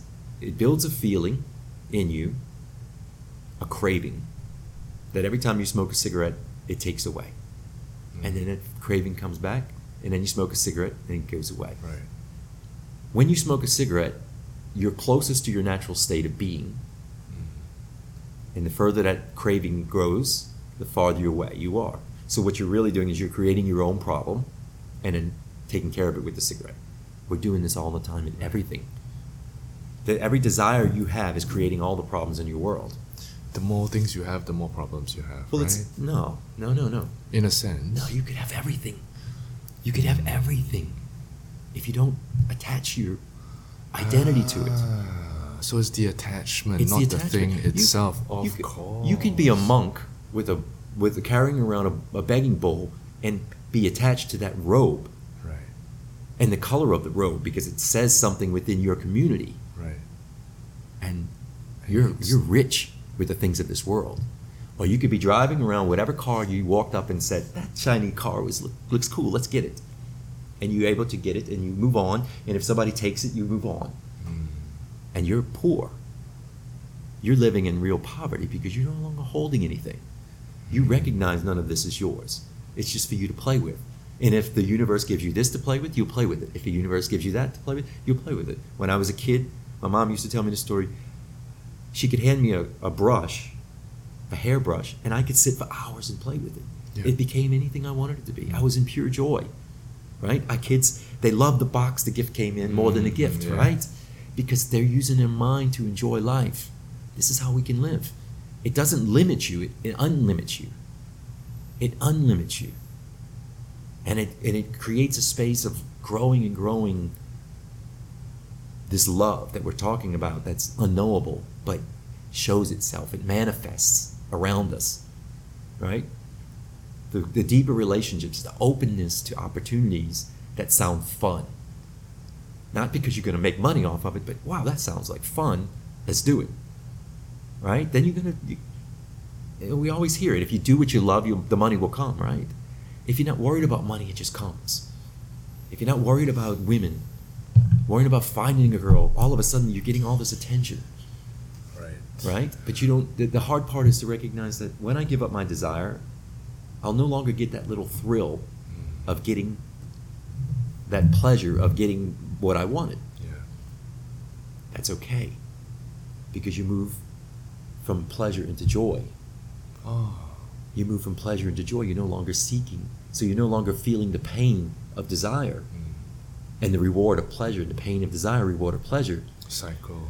You, cycle. you're in that natural state of pleasure all the time. Yeah. But you're not attached to it because it's just normal. It's just life. It's not bound by needs. It's not bound by, I need this to be happy. Right? Because you already there and you didn't choose it. You just stopped pursuing the opposite. You stopped telling yourself you couldn't have happiness like you are right now. You know, this is the whole point of the seeking, this fixing. There's nothing to fix about you. There's nothing I need to fix. We're, we're perfect. And it's a weird way to say it. Oh, but no, no. Nobody's perfect, right? We were taught that lie. Everybody's perfect. And if you can see yourself that way and you can see others that way, this person running this story is still perfect. They're in a growing state. They're flowing in some way. They don't even know. You don't know. You can only make assumptions about others. You can never go inside. They're in their own world. You're in your own world. Be that way. Right? And you're not alone, but you are alone. Because if we're all one, then we're all alone. But if we're all one, We're, With never all of this. Yeah. Right. So it's it's it's a sense of understanding, and this is why for me that first two years of this this part of my work was trusting aloneness, coming into that aloneness, and now as I branch out more and do more social things, get around people, bring up this stuff, I start to feel these things happening, and it's not a choice I'm not making. I'm just focusing on undoing all the bullshit, mm. unlearning. You know, I mean, one of the strongest teachings of in, in most churches of Christianity and probably all religions is it's us against them. Hmm. Us against them, us against them. And it gives you a fear of the world outside of that, that group, right? Outside of this community, this family, where you have to be afraid. It's a lie. This is not true. This is, this is not reality. Right? It's it, it, this is why you know. I mean, this is the, the work is to stop just letting the beliefs happen. Don't fight them. Don't try to replace them. Don't try to contradict them. Hmm. No, that's like I, I just did, in a sense. When you're going into this, you're just simply trying to understand that none of it's true. Hmm. And this is why I was talking about the words. None of the words are true. We're going to communicate. But imagine if you could use your brain to communicate the most honest truth you can. And then you can just cut your brain off. Not cut it off, but just let it rest. The same way when you're sitting and you set your hand down, you're no longer using it. Right? I mean, you just, you, this is how the brain should work. It shouldn't be running all the time, running out stories. It's not necessary. Um, but it's it's you know it's it's only it's only through going forward with it, right? It's just it's just keep looking, and and, and everything I'm saying is mine, my story, the story I'm running, and I'm I'm getting rid of half of what I'm saying now. I'm hoping is just going to go away, because I know there's something even way better than what I even believe in right now. Way better, even the new beliefs that I'm sort of allowing in at times. I try not to conclude with them, and I just say, oh, this is fun for now. I'm going to enjoy this right now and let it go when it's time. Right? Because this is something better. And I'll get a little taste of it. I'll get a little taste of it and go, wow. It's not about the feeling. It's not about what I used to call bliss. Hmm. Bliss is another feeling, right? In our minds. Hmm. It's that, oh, but that's not it either. That's limited. Right? That's limited. It's all of it. And my favorite right now, my favorite is what I call glass. Glass is when I feel like I'm made of like this something where everything in life is just flowing and running over me. Like rain running down the glass is what it feels like with everything. I'm not holding on to anything. I'm not experiencing it. I'm just seeing something I just don't know what to say about it. Right? And that's when you start to say, okay, it's okay not to have words for anything.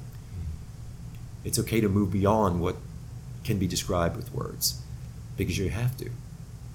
And it's the same part with the memories is allowing yourself to slowly understand that it's okay to let them go. It's okay. It's safe because there's no such thing as safety. And that's when it's safe. Right? There's no there's no there's no need to to to seek anything.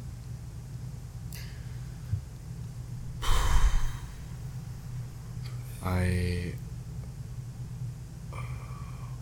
So much to unpack.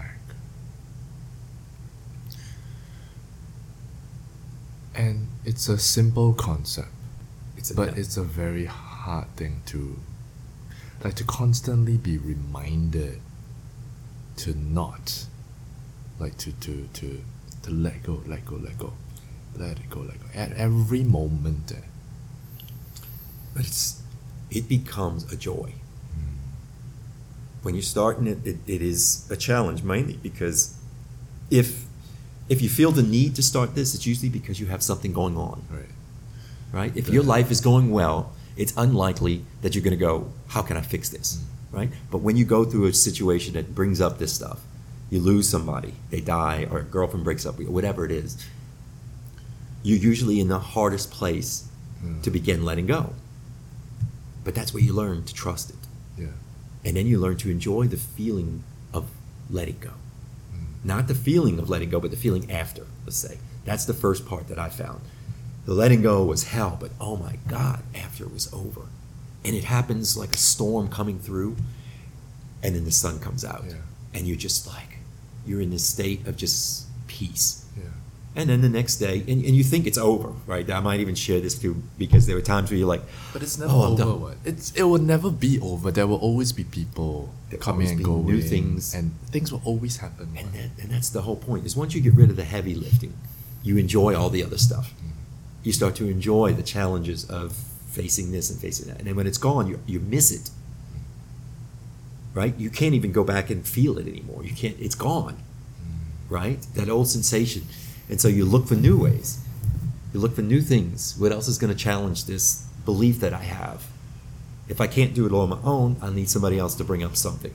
And it'll be found because you're, you're ready for it. It'll be found without your, you, you don't even have to really put effort. You'll get an invite to something or you'll, you'll run it to somebody or somebody will come up and start talking to you and it'll bring up these things randomly. And it's, a, this is, and you just, oh, I just want to get away from this person. Oh, wait, that's what I'm thinking. Yeah. Let's see what this feels like as this person is fucking driving me crazy. What does this feel like? Listen to him. Oh, it's his story running. Let him run his story. And then all of a sudden you start to feel more and more ease, right? And it doesn't happen that maybe that quickly in one situation, but as you begin to do this, you start to find that more and more. And then you go, I like peace. I like peace more than I do drama. I like peace more than I do drama. I like peace more than I do drama. Right? And so you start to recognize that it's worth this because you get that peace. Right? People can do things, they can do whatever they want to do, and you're happy for them. That's your story. It's good. Right? I, and and you, you can remain in your state. You, know, you can remain in your place. You can remain who you are in that moment. And who knows what's possible? But it's it's it isn't it, it's I don't like to say it's not easy because it really becomes very easy. You you, you find that you the, the hardest part is at times you want to take a break mm-hmm. and nothing works anymore. Alcohol doesn't work anymore. Watching a movie, you're still aware of your body and how you're relating to the movie. But then that becomes a joy too, because then you're watching the story as a story and you're watching what comes up in you and you're letting go or you're, you're playing with it or new thoughts are coming up but it's entertainment. And, and you- you're not escaping from yourself. You're, you're continuing the work but you're doing it through fun things. Mm-hmm. When i go i went to a music thing yesterday where we sing together and it was like some of it was like being silly. It's like, i was just there to experience this. Mm-hmm. Not the thing but me. What's going on with me? How can i allow these feelings to come up how can i what's making me embarrassed about So it's not the thing. Like you didn't go to see the movie. You you went to experience the movie and see what stirs within you, what's happening with me which is true for everything. And we Right. we forget like we think we're going to the concert to see the band, but we're not. We're going there to feel the thing that we feel through this thing that we are experiencing. right And if we can apply that to everything now, drinking a cup of tea, hanging out with our friends, Yeah. chatting, fucking looking out at the view, enjoying the breeze. These are your concerts, these are your things. And this is why you start to enjoy being aware of who you are all the time. That's all it is. It's learning to be aware of who you are and who you're being and where you're going and what you're doing. And oh, that happened too. Oh, this too. That comes up. Oh, I feel jealous today. Check that out. But we forget. We forget. We forget this all the time. because we're blaming the world for how we feel. Take ownership. Take ownership of how you feel. Take ownership of your life. And it gets easier and easier to just be who you are. Because now you're no longer worried about what anybody else thinks of you. Now, you, I mean, I'm not at that state, but I get closer and closer with it. And I, I feel it. And it's, and it's just fucking amazing. You know, when we were at the, we did the, this thing at the, with the, the kirtan, the, the Diwali celebration this Yeah. weekend. I was shaking on my insides. Mm. I was just anxious with all these people I didn't know. And they started doing the music, and I saw people get up and dance, and I wanted to get up and dance, and I was scared. I was just full of this sick stomach. So I got up and I found a little place in the back, and I just started to move. Okay, I can do this without anybody, you know, really seeing me. I'm not in it. And then something just moved me right to the front. Oh. And at that point, I just felt that energy in my stomach and I just danced. Like I was at an ecstatic dance, just kind of closed my eyes and just, and within about, I don't know, I don't even know when. All I know is when, when it was over, I was, that feeling was gone and I was high. I had released it just by being in the experience, right? And this is what I'm, I'm learning. I'm learning how to do this. Learning to not be afraid of crying in front of people or whatever's to come up, fucking let it come up. If they don't like it, that's in their movie. If they don't understand it, that's in their movie. If they care, if they, whatever, it doesn't, it doesn't matter, right? It's, it's, it's what it is. And I'm not going to hide it anymore. I want to be free to be me, right? One of the reasons I loved alcohol was growing up with all that fear. I also just to, you know, interject something that I think had uh, some play. I was the youngest of four sons. My dad left when I was five, so I had my mom, single mom, and three older brothers. And my three older brothers loved me, but they also loved to tease me constantly, especially the two in the middle. And so I grew up with this constant being made fun of, Hmm. right? It was kids. Yeah. There's no blame, but I'm just saying this is this is where I was coming from. And then one day I so I was I was pretty shy and kind of withdrawn and then one day I started drinking alcohol and this whole other thing came out. You unleashed the beast. I became fun and crazy and that a- was always within you. it was always within Jekyll and Hyde. and it's there. It's still there. It's always there. It's still there, and I want to live it. But now, now to live it is not to live it through alcohol, where I make stupid decisions and end up going to jail or getting arrested or hurting somebody or sleeping with some girl that I shouldn't, that I have no feelings for, or you know, regrets in the morning or whatever. But instead, to have that same freedom, but to be able to use wisdom at the same time, and it's there.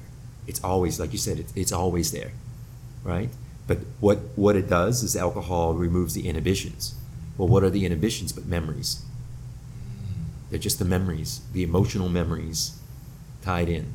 And one thing, you know, just to go further into the letting go a little bit, was, in speaking of this, is that the memories are stored in your body in energy, right? Not in thoughts. The memories are stored in your body as a color, like a, a an energy mm-hmm. field, right? So if you can relieve a certain level of energy behind any, let's just use the names of feelings, but they're all crossed over, and there's no real such thing as just fear, or you know, jealousy. Everything's tied together. But if you get rid of some of that, and if you allow some of that energy to be released, oh, I lost myself. I'm sorry, man. if you allow some of that energy to be released, oh, yeah, I lost where I was going with that. I went too far into details on that. That happens to me all the time when I'm when I'm when I'm doing this. Yeah, yeah. We were talking. I was talking about David Hawkins' book, and there- oh, that's it. If you if you allow a certain level of that energy to be released, one emotion is worth a million words, a million thoughts. See, this is where going into the emotion of feelings is so much quicker than trying to analyze, mm-hmm. right? If you the, the more time you spend trying to analyze yourself, trying to accumulate knowledge about your past or about what you're doing now, the more time you're just wasting. The more time you're wasting because guess what? You have to in order to to gain knowledge of yourself from the past, you have to include everything that's happening while you're gaining that knowledge. Because all that stuff is happening too. So you're never ever going to get to the end. Whereas if you can focus most of your attention on that energy in your body, on those feelings, those thoughts never come. Those thoughts never come. You don't have to fight the thoughts. You don't have to stop Can the you say thoughts. Can you say that again? Okay. This energy is stored in your body, Mm. right? Because it's repressed Right. feelings. They were pushed down, they were not felt. And what that feeling is doing is it's it's creating thoughts to match the feeling from your brain. Right? So Because tr- you're trying to rationalize it. you're trying to rationalize it, to understand it, to get away from it. So I feel something. So right? you feel something and you don't want to feel it because you're making a it. judgment against it. It's uncomfortable. It's unco- and your brain's going, well, this is it, this is why, this is that, this is why, this is why, this is why, and that's why, and this is running, and it starts the story running, and then it's feeding that same feeling again With the judgment in your with the judgment is, is enhancing that energy in a negative, right? But if you just go to that feeling and you just allow it and you don't try to figure out what it is, you don't try to name it, you don't try to identify anything other than the sensation that it is, and you allow it, and sometimes it, it helps to use one thought and then let that thought kind of go into the energy hmm. and then stop thinking about it and go focus back awareness on your body where it is where it is where it is. It'll burn itself out. And once it's gone all the thoughts that were gonna be thought by that Never exist. never exist they never come up and the more you do this work the less busy your brain gets because it's no longer trying to figure out you know when you're in a pleasurable situation you don't try to figure out why you're having fun You just are. you just are until yeah. until it's ending or until something distracts you from what you're feeling, Mm. right? Or brings attention to it. So the the time when your brain is most busy is when you have a problem. When you have this emotional disturbance, this feeling inside of you that's causing this Mm. these thoughts. So the more you work through those feelings in whatever way you want to do it. But the only way, really in my mind, is to just digest them digest them the same way you would eat food. If what if you ate food and you didn't like the taste, so you shoved it down in your lungs? What would happen to that food? It would putrefy, right? It would putrefy, and when it eventually it's going to kill you, hmm. or you're going to have to get it out. Well, this is what we've done with these emotions. We, they're putrefied, and we have to let. It, and they're going to feel bad. They're going to hurt. Okay. It's okay. Pain is not wrong. Mm-hmm. Unhappiness is not wrong. Right? If you bring awareness to it, you start to understand. It's okay to feel anything. It's okay. Let me do it. And it's okay, you know, for me, I like the private space for a lot of it, mainly because whatever, yeah, all those other millions of reasons why I don't want to just break down and start having a bawling cry in front of a group of people having a good time. But at the same time, you can start to feel everything even when you're in places of public and not be afraid of it. Because that's the only thing you're afraid of. You're only afraid of your own fear. Right? You're afraid of beating yourself up. You're afraid of, if I make a mistake, I am going to be so hard on myself. If you can let go of that judgment by recognizing that everything I feel and everything I do is okay, man, you can walk in this world with love and your heart wide open, and nobody's going to hurt you because nobody can hurt you. Right? If you're building it as confidence and pride, you're going to always be on defense, but you can find comfort in life. Just be, you know, we always like to say, oh, that person seems very comfortable in their skin. That's how to live. You're comfortable with what is, even if it's not, because you don't need it anymore. You don't need that that perfect situation. Because this is true. this is the perfect situation. And you can sense that kind of thing in someone when they walk into a room and they are completely just they are so comfortable in their own body. They don't have anything to prove, they're not wearing anything shiny or new. You know, it's just them being their true the truest authentic self Right. and just walking in. I have nothing but I have everything. Exactly. And the more you seek, the less you have. Yes. And this is with everything. And that is the that is something I'm sort of dealing with right now. Like, We all like are. I, I remember I told you at the pool, I was just Yeah. like, I'm fine, I'm looking for something and I can't find it, and it's driving me nuts. And this is you have it. Everything you ever wanted is inside of you. Everything you ever wanted is inside of you. And I found that out the first day when I when I met Jackson and Craig for for dinner, and I was talking about how I needed to, I was searching for something, and they, and they said like, you know, the more you search, the more you can't find, and then you have it all along. And they already told me this answer day one, Yeah. and like it's been like how many weeks already, and like here I'm talking to you, Right. same answer. It comes. Well, this is this is this is why we you know again this is why these conversations are valuable. This communication is valuable, is because it's pointing in a direction. You you but you can't. The thing about all of it is you can't understand any of it until you've experienced it. Yeah. Right? You can read it, you can quote it, you can post it on the wall, you can do all these things, but until you understand it, you can't. I mean, until you've experienced it, like, or you know what it's saying, really know, you can't understand it. And then once you do, you no longer feel the need to talk about it. Right? But you share it at times because you know it's it's helpful.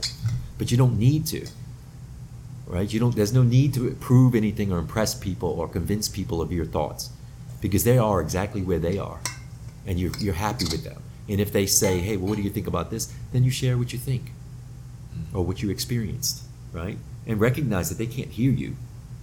All they can hear is vibrations going in, and their brains calculating it and putting it Sounds in the wind sounds in the wind, and their brain is taking it and moving it into a shape, and it's that fitting makes in- sense to them. it fits in their puzzle, Yeah.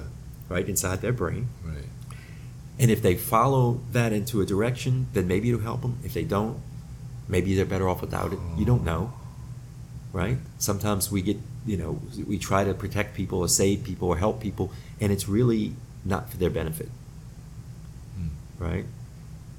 So just, just let people be. Let people enjoy their lives. Let them run their thing. And if they enjoy drama, then let them enjoy their drama, right? And if you can recognize that it's just their movie going on, you can be around anybody. And they can be in whatever state they want to be. But you have the opportunity to help bring them into the present all the time. Keep bringing them into the present. Let them run their drama a little bit. Don't buy into it. Mm. Don't try to fix it.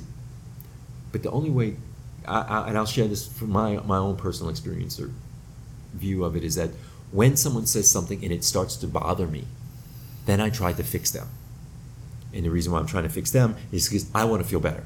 And you're trying to fix yourself as well. Or I just want to feel better. And this conversation's making me uncomfortable. Now, what if I can just sit here and allow you to be you and not feel any discomfort?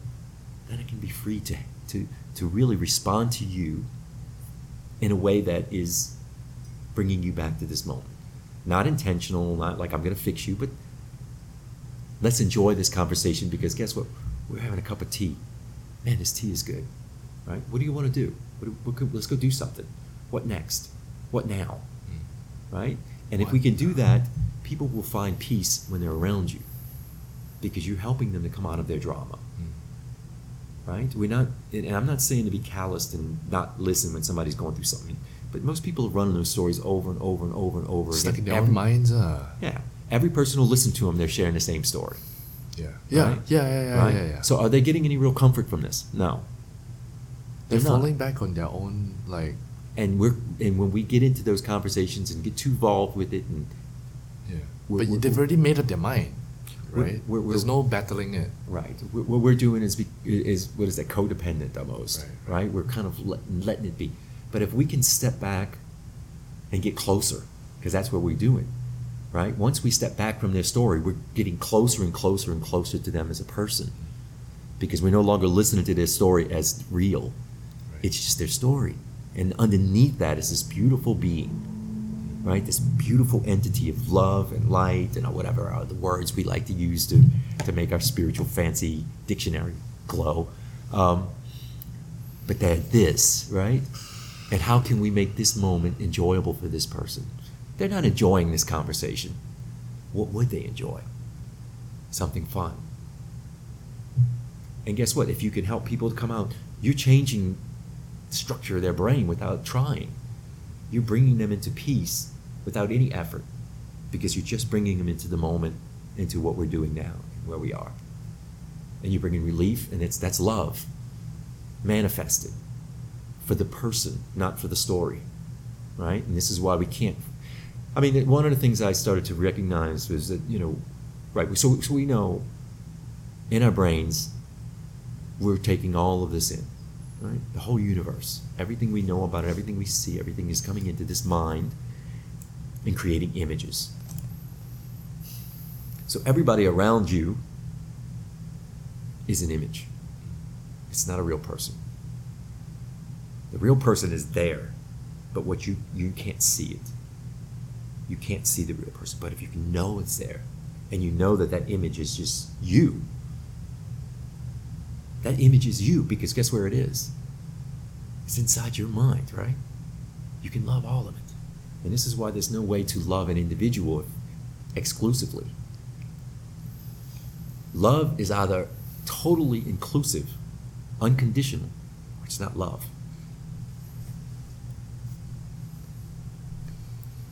It might be a manifestation of part of love, or a, right? We, we're going to get that, but it's not that thing that is so pure and unknowable until it's for everyone hmm. and everything. And then it's all yours. Then it's all yours. Your whole universe is that. But all you're loving inside your universe is the one you're creating inside your mind. Because you can't actually go beyond that. Not in this story. Not in this story. And, and as far as I know, I mean, I've, I've never lived beyond the story, so I can't, I can guess at what it might be like or something like that. But where I am now, this is how I understand it. I'm looking at you, and I know you're an image in my mind, right? Which is so trippy. Like, But it's simple. It simplifies forgiving. You're not forgiving somebody. You're forgiving the image inside your mind so that you can feel peace. You're letting go of all this stuff that you carried because all you're doing is you, you- you're playing inside your own world. yeah, You're creating your own drama, yeah. right? No one has ever done anything to you. You do everything to yourself. Well, this is it. Like, say for instance, you know, for me, I, I, I use just to use it. The image that I have of, of people in my past, I'm not forgiving those people. I'm not forgiving them. I'm forgiving the image because I know that image is me. Ah. And then guess what happens? Once you forgive the image in your mind, when you see that person, that's the way your story is going to play out. Right? So you don't have to forgive the person, but you're going to play out that part because that's what you've done with the image inside your own mind. Mm. Right? And what if you can do that with every image in your mind with love? What if you can love all these images, these things, everything? Then that's how you're going to play your story out. That's how you're going to live from a space of love. And that's why you can't love yourself until you love everything. And you can't love everything until you love yourself because it's all one thing. It's your own fucking universe. You are the universe. You're the God inside of this universe. We're all the God inside this universe. We're just sharing space, and that space is, is light, and inside the space of light, we're connected because we're just made of light. There's no space. You know, if if there was not light here, we would see this cup. Right? So that light is there and that light is here. So where's the space actually between us? There is no such thing.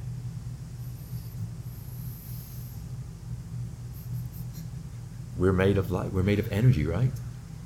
This is made of energy, that's made of energy. It's this is fun, right? This is the fun part.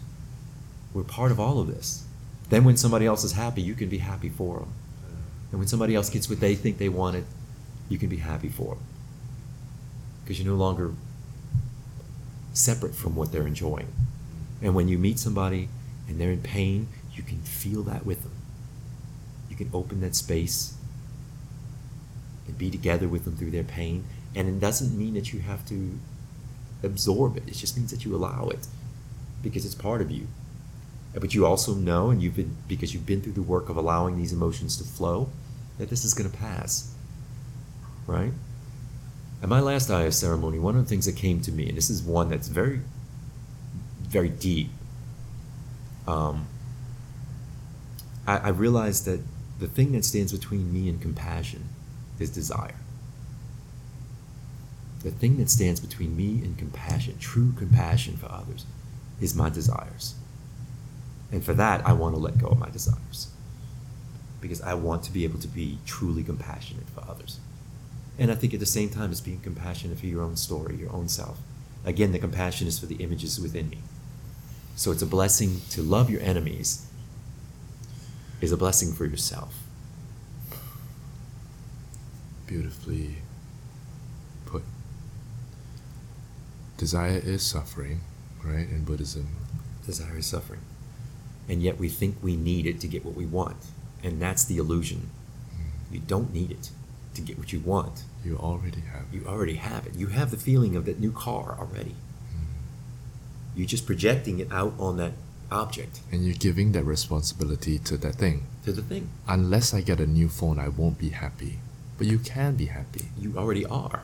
So if I gave you that phone, then now the phone is responsible for your happiness. That's ridiculous. And it, and it loses its value Yeah. because tomorrow a new phone comes out that replaces it you, as a new design. And we're trapped in that loop. ah.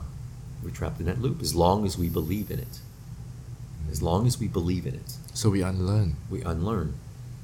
We unlearn this story, this whole myth. Mm. Once a myth is disproved, it has no power. There's no power. Yeah. And this, I- I'm very. This is why I talking about blessings. When I look back at the, the years as a Jehovah's Witness, man, I learned so much from it now. What a gift! I know what it feels like to watch a whole paradigm of a world view of the world crumble, Mm. and I know there's more to go. But I'm not afraid of it because I survived it, and I'll keep Right. going through it again, and it'll happen again and again and again, until this belief that there is something, right? This whole system of beliefs. Can crumble on its own, and I can see what this is about. So interesting, and I feel like through your experience of being a part of that cyc- circle, and I've, I'm sure everybody who's lived a, a life worth living has gone through a certain sense of loss, certain sense of uh, a loss of like identity, a loss of your whole your whole belief, your whole world is crumbled because of a concept that you held onto. And And once that is gone, you don't know who you are anymore because it's all tied to that concept. what you, what you have to recognize is that those are those are the most important moments in your life to move in the direction that you want to Because go. you rebuild. well, the thing is, is that what most of us do, and I'll, is we when we lose that, we look for something else, Okay. and that's the problem. We, we, we let go of one thing that made us feel secure because it's no longer fashionable or it no longer fits, and then we we can easily find ourselves looking for something else, maybe a different religion or maybe some other group, maybe To fill this the void lah. to get, fill the void that is Right. happiness. The void is where the peace is. Right? Don't stop. Don't stop. I, and this came from me. You know, when I left, when I left the witnesses and I moved to Thailand, what do you think the first thing I started thinking was? Well, now I'm letting go of all that belief, and To here I am. Buddhism. Right? Started going to meditation, started doing things. But I, I was very fortunate to come across a book that helped me to to recognize that there is no authority. It's the rejection of all authority that brings you the peace. And it, and it, and it kind of broke down some of the, you know, what happens in, in every organized religion, in every organized form of spirituality, or going beyond that in any, any political system, or all of these things. We're just looking for somebody else to take our responsibility. And I want full responsibility. Wow. I want full responsibility from for where I'm going true. because that's the only way to find or to, you- to be. If you say like, uh, you know, I'm in God's hands. If you follow a religion, and if it's meant to be, oh, it's because God wanted it, so I accept. Then you are pushing. So if anything bad happens, it's God's fault. Right. If anything good happens, it's it's oh, it's God's it's God's will. Exactly. So then, then you're just being pushed around. Well, you You're- just you're you're again trying to not face reality. you're a victim of fate. Yeah, yeah. You're Whatever the wind takes you, you go. And Right. Then, and then you, you have no control. But you also don't. In reality, you don't have any control. Well, that's the whole point. We don't have control You of do anything. and you don't. Yeah. But what we, I think what it is is that we, we want that safety. We Mm. well, it's not even the safety. It's really like like I was saying before about It's an illusion. our greatest fear is losing our identity. Yeah.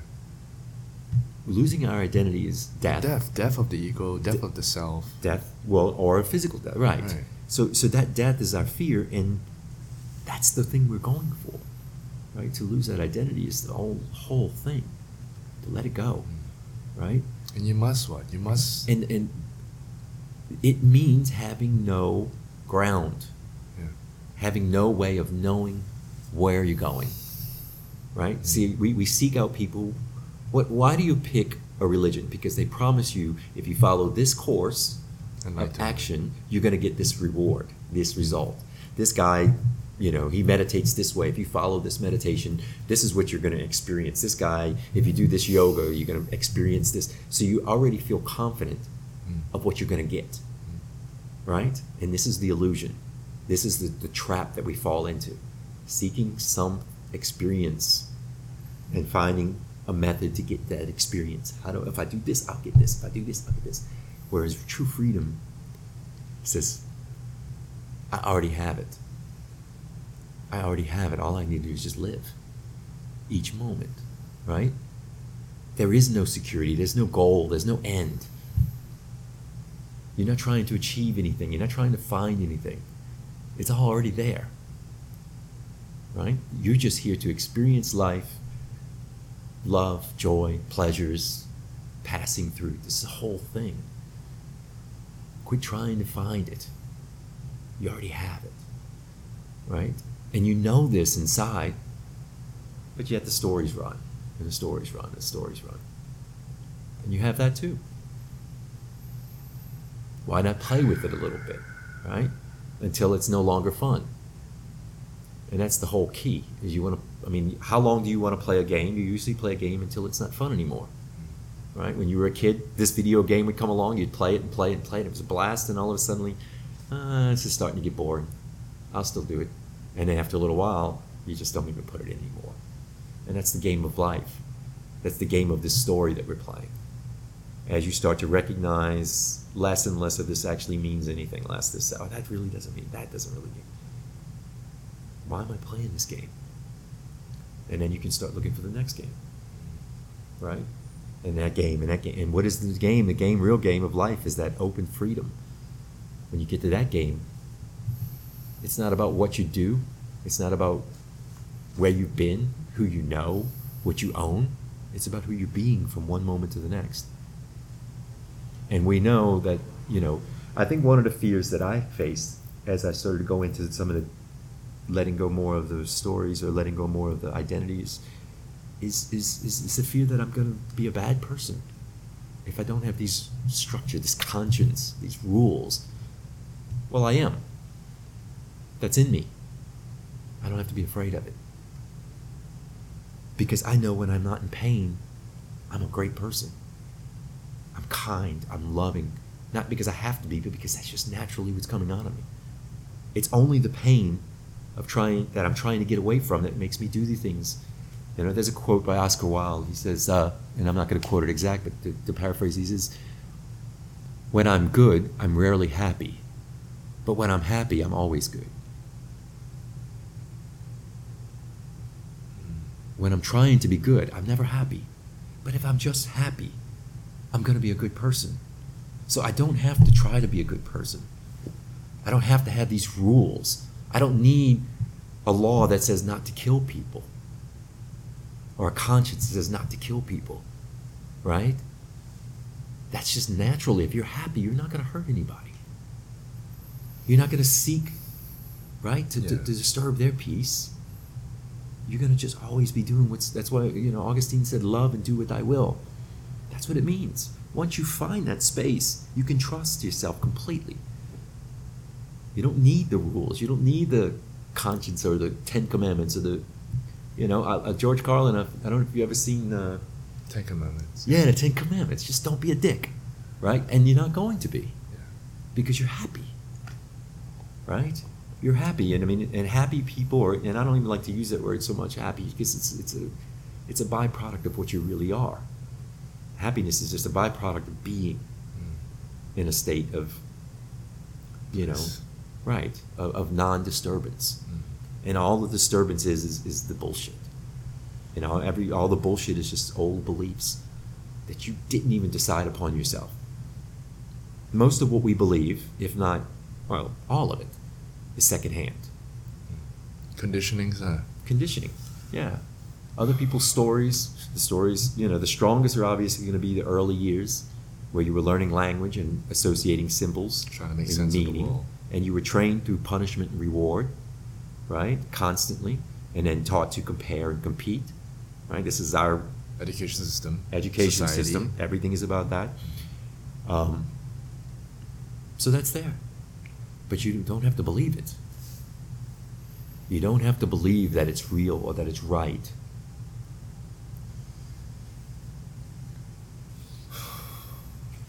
And you don't have to disbelieve it. But at least question it. Yeah. At least question every single thing that crosses your mind. Every choice you make, take a moment and just consider why you're making that choice. Is it really truly your choice? No. Sometimes you just say yes and no to things just because you think, like, like oh, I can't say no to this. Of course, yeah. Well, I mean, it, it goes it goes deep. Everything that you think you want everything you think you want is based upon domestication, conditioning. You were told what was good, what was bad. You were told what was bad. I mean, uh, I think a beautiful way of, of recognizing this is say, for instance, when we look at what we think is a beautiful woman, right? The, major- It's- the majority of the world is, is based upon a certain image. Hmm. But if you go back to the 15th century and you look at the It's paintings, yeah. they were all voluptuous women and Different cultures, you know, the the those those are the long necks or whatever. That's considered beauty. Exactly. And it's just and- what you can perceive it to be. That's it. So did you make that choice? No. This is why the choiceless awareness, when you start to recognize that none of your choices are actually yours. Interesting. So just be aware. There's no need to ch- choose, and life will happen. That's the part that people think. I did. I started to feel because because I was spending more and more time just like going through this work and, and alone and feeling like at times no motivation to do anything, no desire to do anything. But as this goes away, I start to feel that freedom. As that fear leaves, as that fear subsides, or that fear becomes less important to you, or less fearful because you're not longer afraid of the fear that that you might have, you start to want to do things just for fun. Right? It's not about escaping. It's not about, oh, I want to go, I need I need to go out because I don't want to be home. Right? It's that sounds interesting. I'm gonna go check it out right? That sounds interesting. I'm gonna go check it out. And if there's nothing that sounds interesting, I'm gonna sit here and relax. I'm gonna let my body just really rest. Look at a cat. I mean, cats, they spend probably 80% of their day just relaxing. Some of it sleeping, some of it just watching. And then when they're ready, they're running around doing their thing. Cats are the most enlightened beings in this whole world. Eh? And there was this, there was a little story about how like a cat will sit there, and then like, if he, the cat saw the dog, like, like a dog saw the cat and it ran towards the cat, Right. And the cat just stood there, and it, and it stood there, and then the dog ran so close, uh, maybe like a meter away, almost reaching it, and then the dog stopped and like, okay, I'm gonna go somewhere else. And the cat didn't even flinch right. because there was no point. Yeah. Like because the fear hasn't reached the cat yet. Right. The the cat will only react when something has happened. But for you to like, oh no, the dog's coming. I need to run. I need. Oh, my mind's freaking out. You know, Right. cats are so enlightened. Yeah, and we Yeah. could be this. We can live like I, I. I mean, I mean, for me, I, I, I- I'm fascinated at times when things happen, and I feel nothing. It's like it didn't happen. I mean, like uh, you know, I used to be one of those drivers, man. People cut me off, and you just get that. Rah. Now it happens sometimes, and it's it's like no different than passing a, the tree on side the road, right? I mean, that's a good example for me to for me to relate to. Um,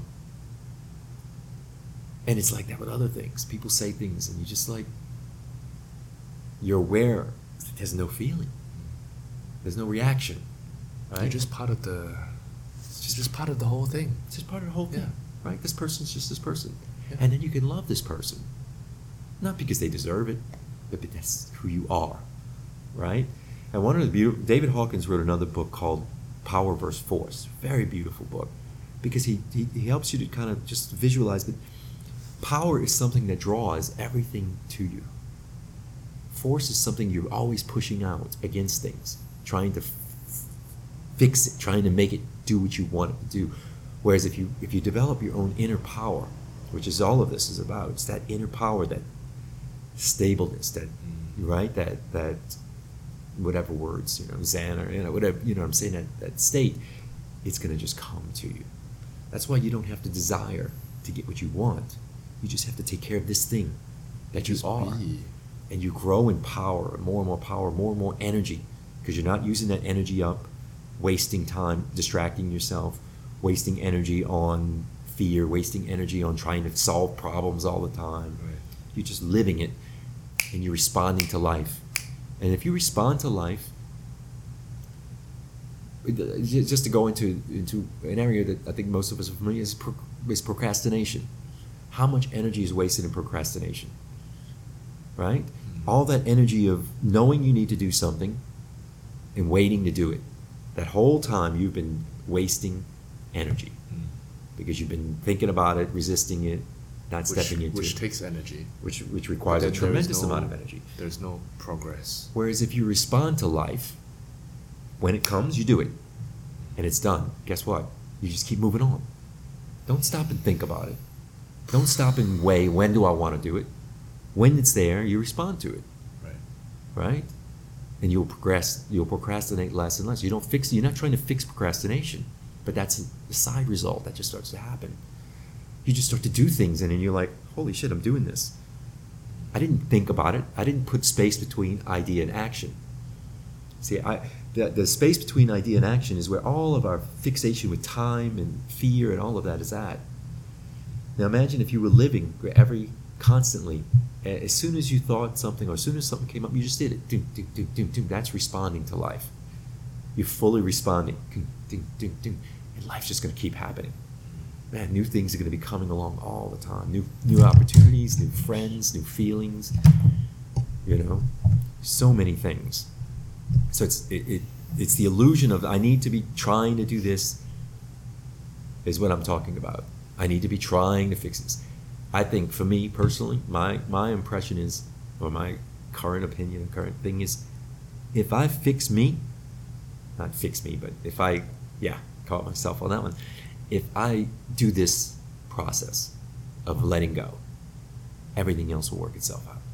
And I'm seeing it happen without without doing any effort to make anything happen. It's just starting to happen more and more and more. And I think that's all what people are talking about when they talk about manifesting. But the problem is, is they're putting it, they're feeding people an idea that if you desire this thing and then you put enough belief into it and all this stuff, but you're trying to trick yourself and your brain knows you're tricking yourself. The brain's not stupid. Right? You can't, you can't, it, it's why it doesn't work for most people. Right? You have to have experienced that level of things happening before you realize what it means. And then it just happens. Right? And it happens because it's time for that to happen. Not because you've done it. Right? You you do manifest, but you, and you can intentionally man. I'm not saying you can't. You know, I mean, I'm not trying to discredit somebody else's story, but from my experience, this is what I'm seeing. Then it's just happening. Things are opening up, and, and you can look back a little bit and go, wow, that's a trip. That's a trip because that just happened. I just thought about it. And sometimes it's like that, sometimes it's a little ways, whatever. But I didn't need it to happen anymore. And so it's just gravy because I'm feeling better every day. Right? And I'm, I want to get past even that. Like, like I, I was this morning, you know, I have a little phrase I picked up from uh, Silva. I uh, can't remember his first name, but he's got the methods. But one of the things is in one of his meditations, he, at the end of the meditation, you just say better and better and better. And I, and I, I like the phrase because it kind of builds in me this, yeah, my life is getting better and better and better.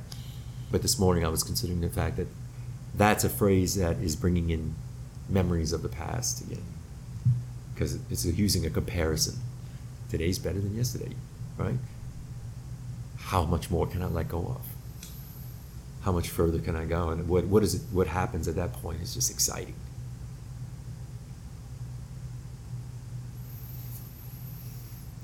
I need to take a moment. Yeah.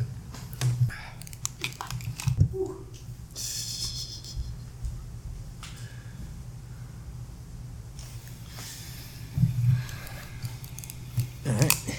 You good for a little more? Or what time is it? It is.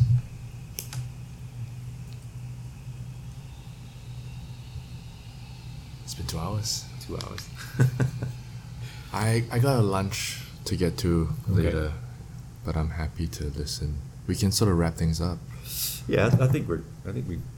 We, Yeah. we followed some I feel, some rabbit rabbits through some holes today. yeah, already. dude. Like,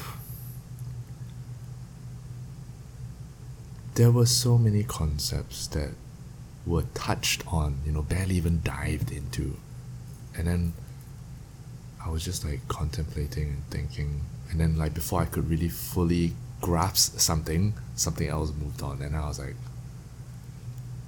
there's so much, lah. There's there's a lot of things to digest, and very insightful. I, I love this conversation. Yeah, I, I, this is. I- It's fun. It, it is Uh, fun. yeah, it's fun. It's like it's. Uh, It, it reminds me, like we, you know, it's hard for me now. It becomes more and more hard for me to talk about other like the other stuff. Because it doesn't. Because it's just It's stories. just, it's, it's, It's noise. just yes, stories. it's It's, noise. like well, stories. It's like talking about movies all day long.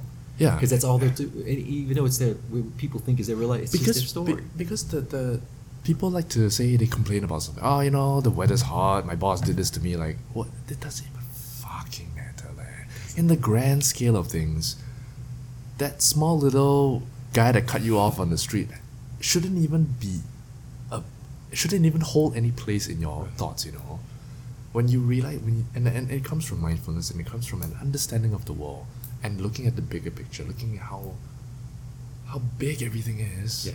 And all you could do was focus on hold on to that guy that cut you off for Yeah. the whole day, Yeah. maybe even the whole week, and then like you're sitting on your couch, you're at, or you're at your desk, like oh I wish I could have just like uh, flipped him off or something. Like you're still holding on to that. I. I was in Koh Samui. I was in Koh Samui and I was heading to the airport and I, I booked a taxi. And the taxi driver cut off this guy on a motorbike. And the guy started yelling, right? Cursing. I could hear him behind us. And we're driving and I could just feel his presence. He rode behind us for 20 minutes. And as we turned left at, at some point and he went straight, he yelled out, Fuck you! This guy was carrying that energy with him, this anger for that whole ride behind us. And I could actually feel it. I didn't even look back. I knew he was still behind us. I could just feel it. And the moment he yelled it, it was like I could feel it, it gone. And I just, it, I mean, I, I don't mean to laugh about it, but it was funny to me. it's funny. It was funny to me because I was just like, how, you know, because it's sad. It's it's sad, It's but it's also but it's all- silly. it's a so comedy. silly. It's like a, it's a comedy. You know when a child throws a, ta- a tantrum or or like it seems like oh you don't you don't know you don't seem to know you know what I mean like say if a child is angry that like oh go to bed but I don't want to and he makes a fuss or, or he's just whatever like the you're Right. an adolescent you're not aware of certain things Right. so it feels like that where a child is like upset because he doesn't know himself he Yes. doesn't know what to feel like "Ah, I, I'm Right. hungry but I don't know how to express myself wah you know Right. and and and and it feels and when you look at that from a place of knowing not that to claim that i know anything i don't know anything but from what i know and i see that behavior and i can like ah you know he just doesn't know he's Yeah. just a baby you Yeah. know? and i'm not saying that the guy's a baby I know what you mean. but like at that like you're so young your, your mind is so undeveloped yet that you don't know what is Right.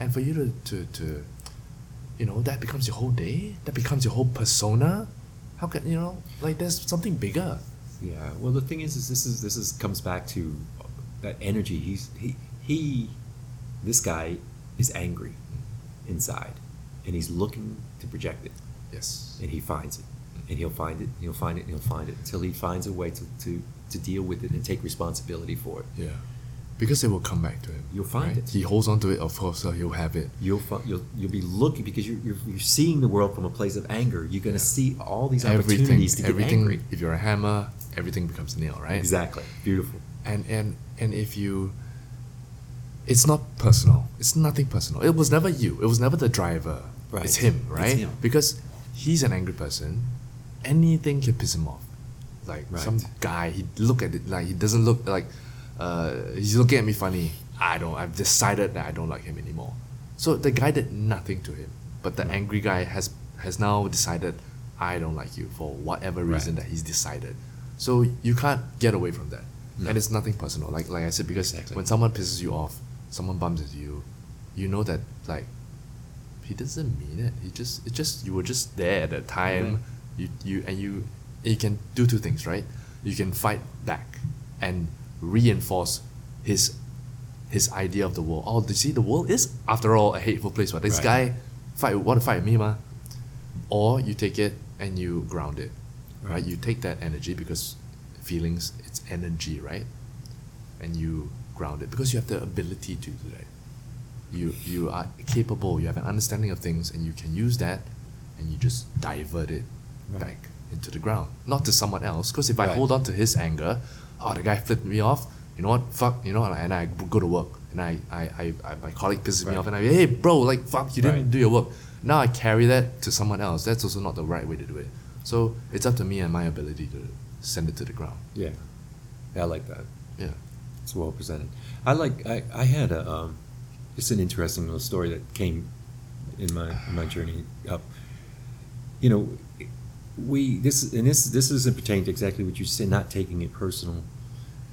But the the training is is done through not taking praise or criticism personally, right? Yes. Neither, neither, Yes, yes. right? yes. Because as long as you're relying upon other people to build you, to make you feel good, they're gonna make you feel bad. you let go of the good, you let go of the bad. You let go of the good. And I, I had a dog when I was younger, when I was about 21, Sounds 22. like a sad story. No, no, he's, he was the great, the coolest dog I ever had. He was a little rat terrier. His name was Ruach, which is Hebrew for spirit, because he was just this high, super high energy dog, running around all the time. Until one day, I don't know, by chance, I get up and have coffee every day. I gave him some coffee. He drank it, and he went and sat in the window for like two or three hours, just chilled out. And after that, every time I had, had my coffee, he'd go crazy wanting coffee. So every day he had coffee with me. And he would go, and that would be his quiet time.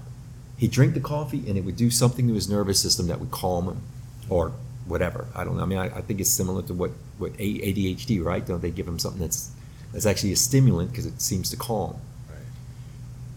So he loved coffee, and all I had to do was say the word coffee, and he would go crazy, right? He'd be jumping around and barking and yelling at me to, to give him his coffee. But Ruach hated taking a bath. He hated being put in the tub, and you know, if I said the word bath, he would shrink down to about a third of his size. And I thought it was fun to say, Ruach, you want some coffee? And he'd get all excited. Or oh, do you want to take a bath? And he would shrink. And I'd say, you want some coffee? Oh, you want to take a bath? And he would, he would just constantly react, react, react, react to his words. And this is what we do when we give that power to other people. When we allow other people's words, compliments to make us feel great, criticism make us feel bad, right? We, we're always reacting to their words. We have no control. We have no life, right? So it's, it's just a it's a funny thing, but you know because I always heard don't take it personal, as meaning not to take the negative stuff personal.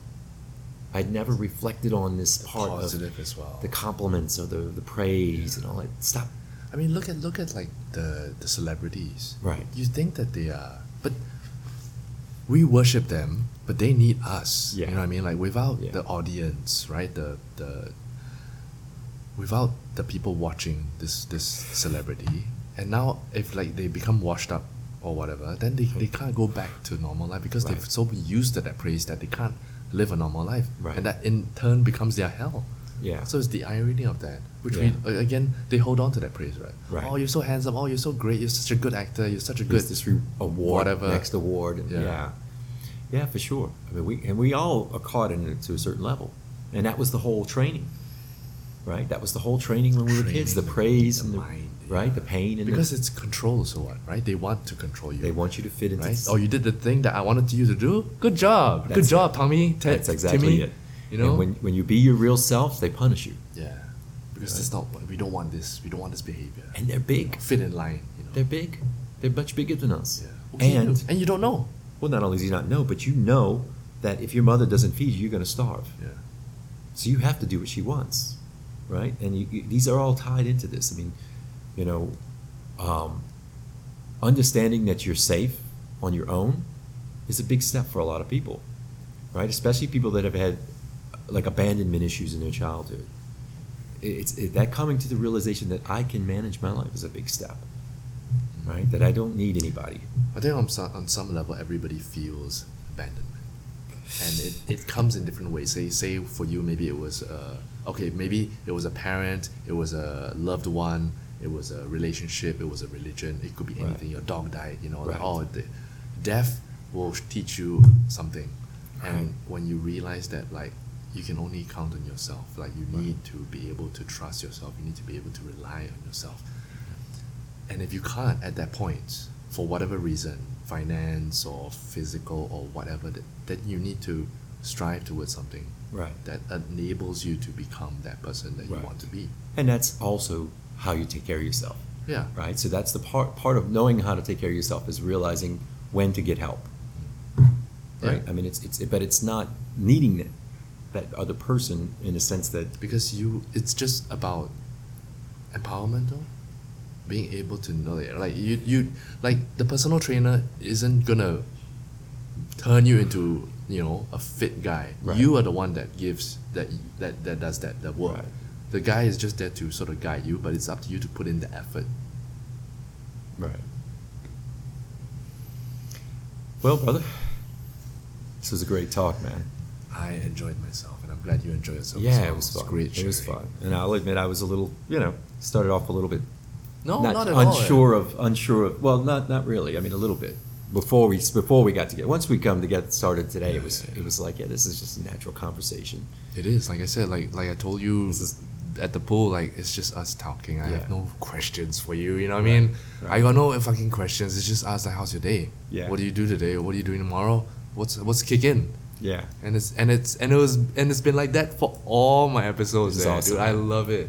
Maybe the first few times I like, hey, so what do you think about the blah blah blah blah? Right. And afterwards, like I ask one question and it, lead, it opens up to so many other things I Right. don't even need to ask. well, that's what makes it fun. yeah. That's what makes it fun. It's just Yeah. to, to, to see where it goes, follow the trail, and it's it's Sometimes it's interesting, sometimes it's not, but whatever.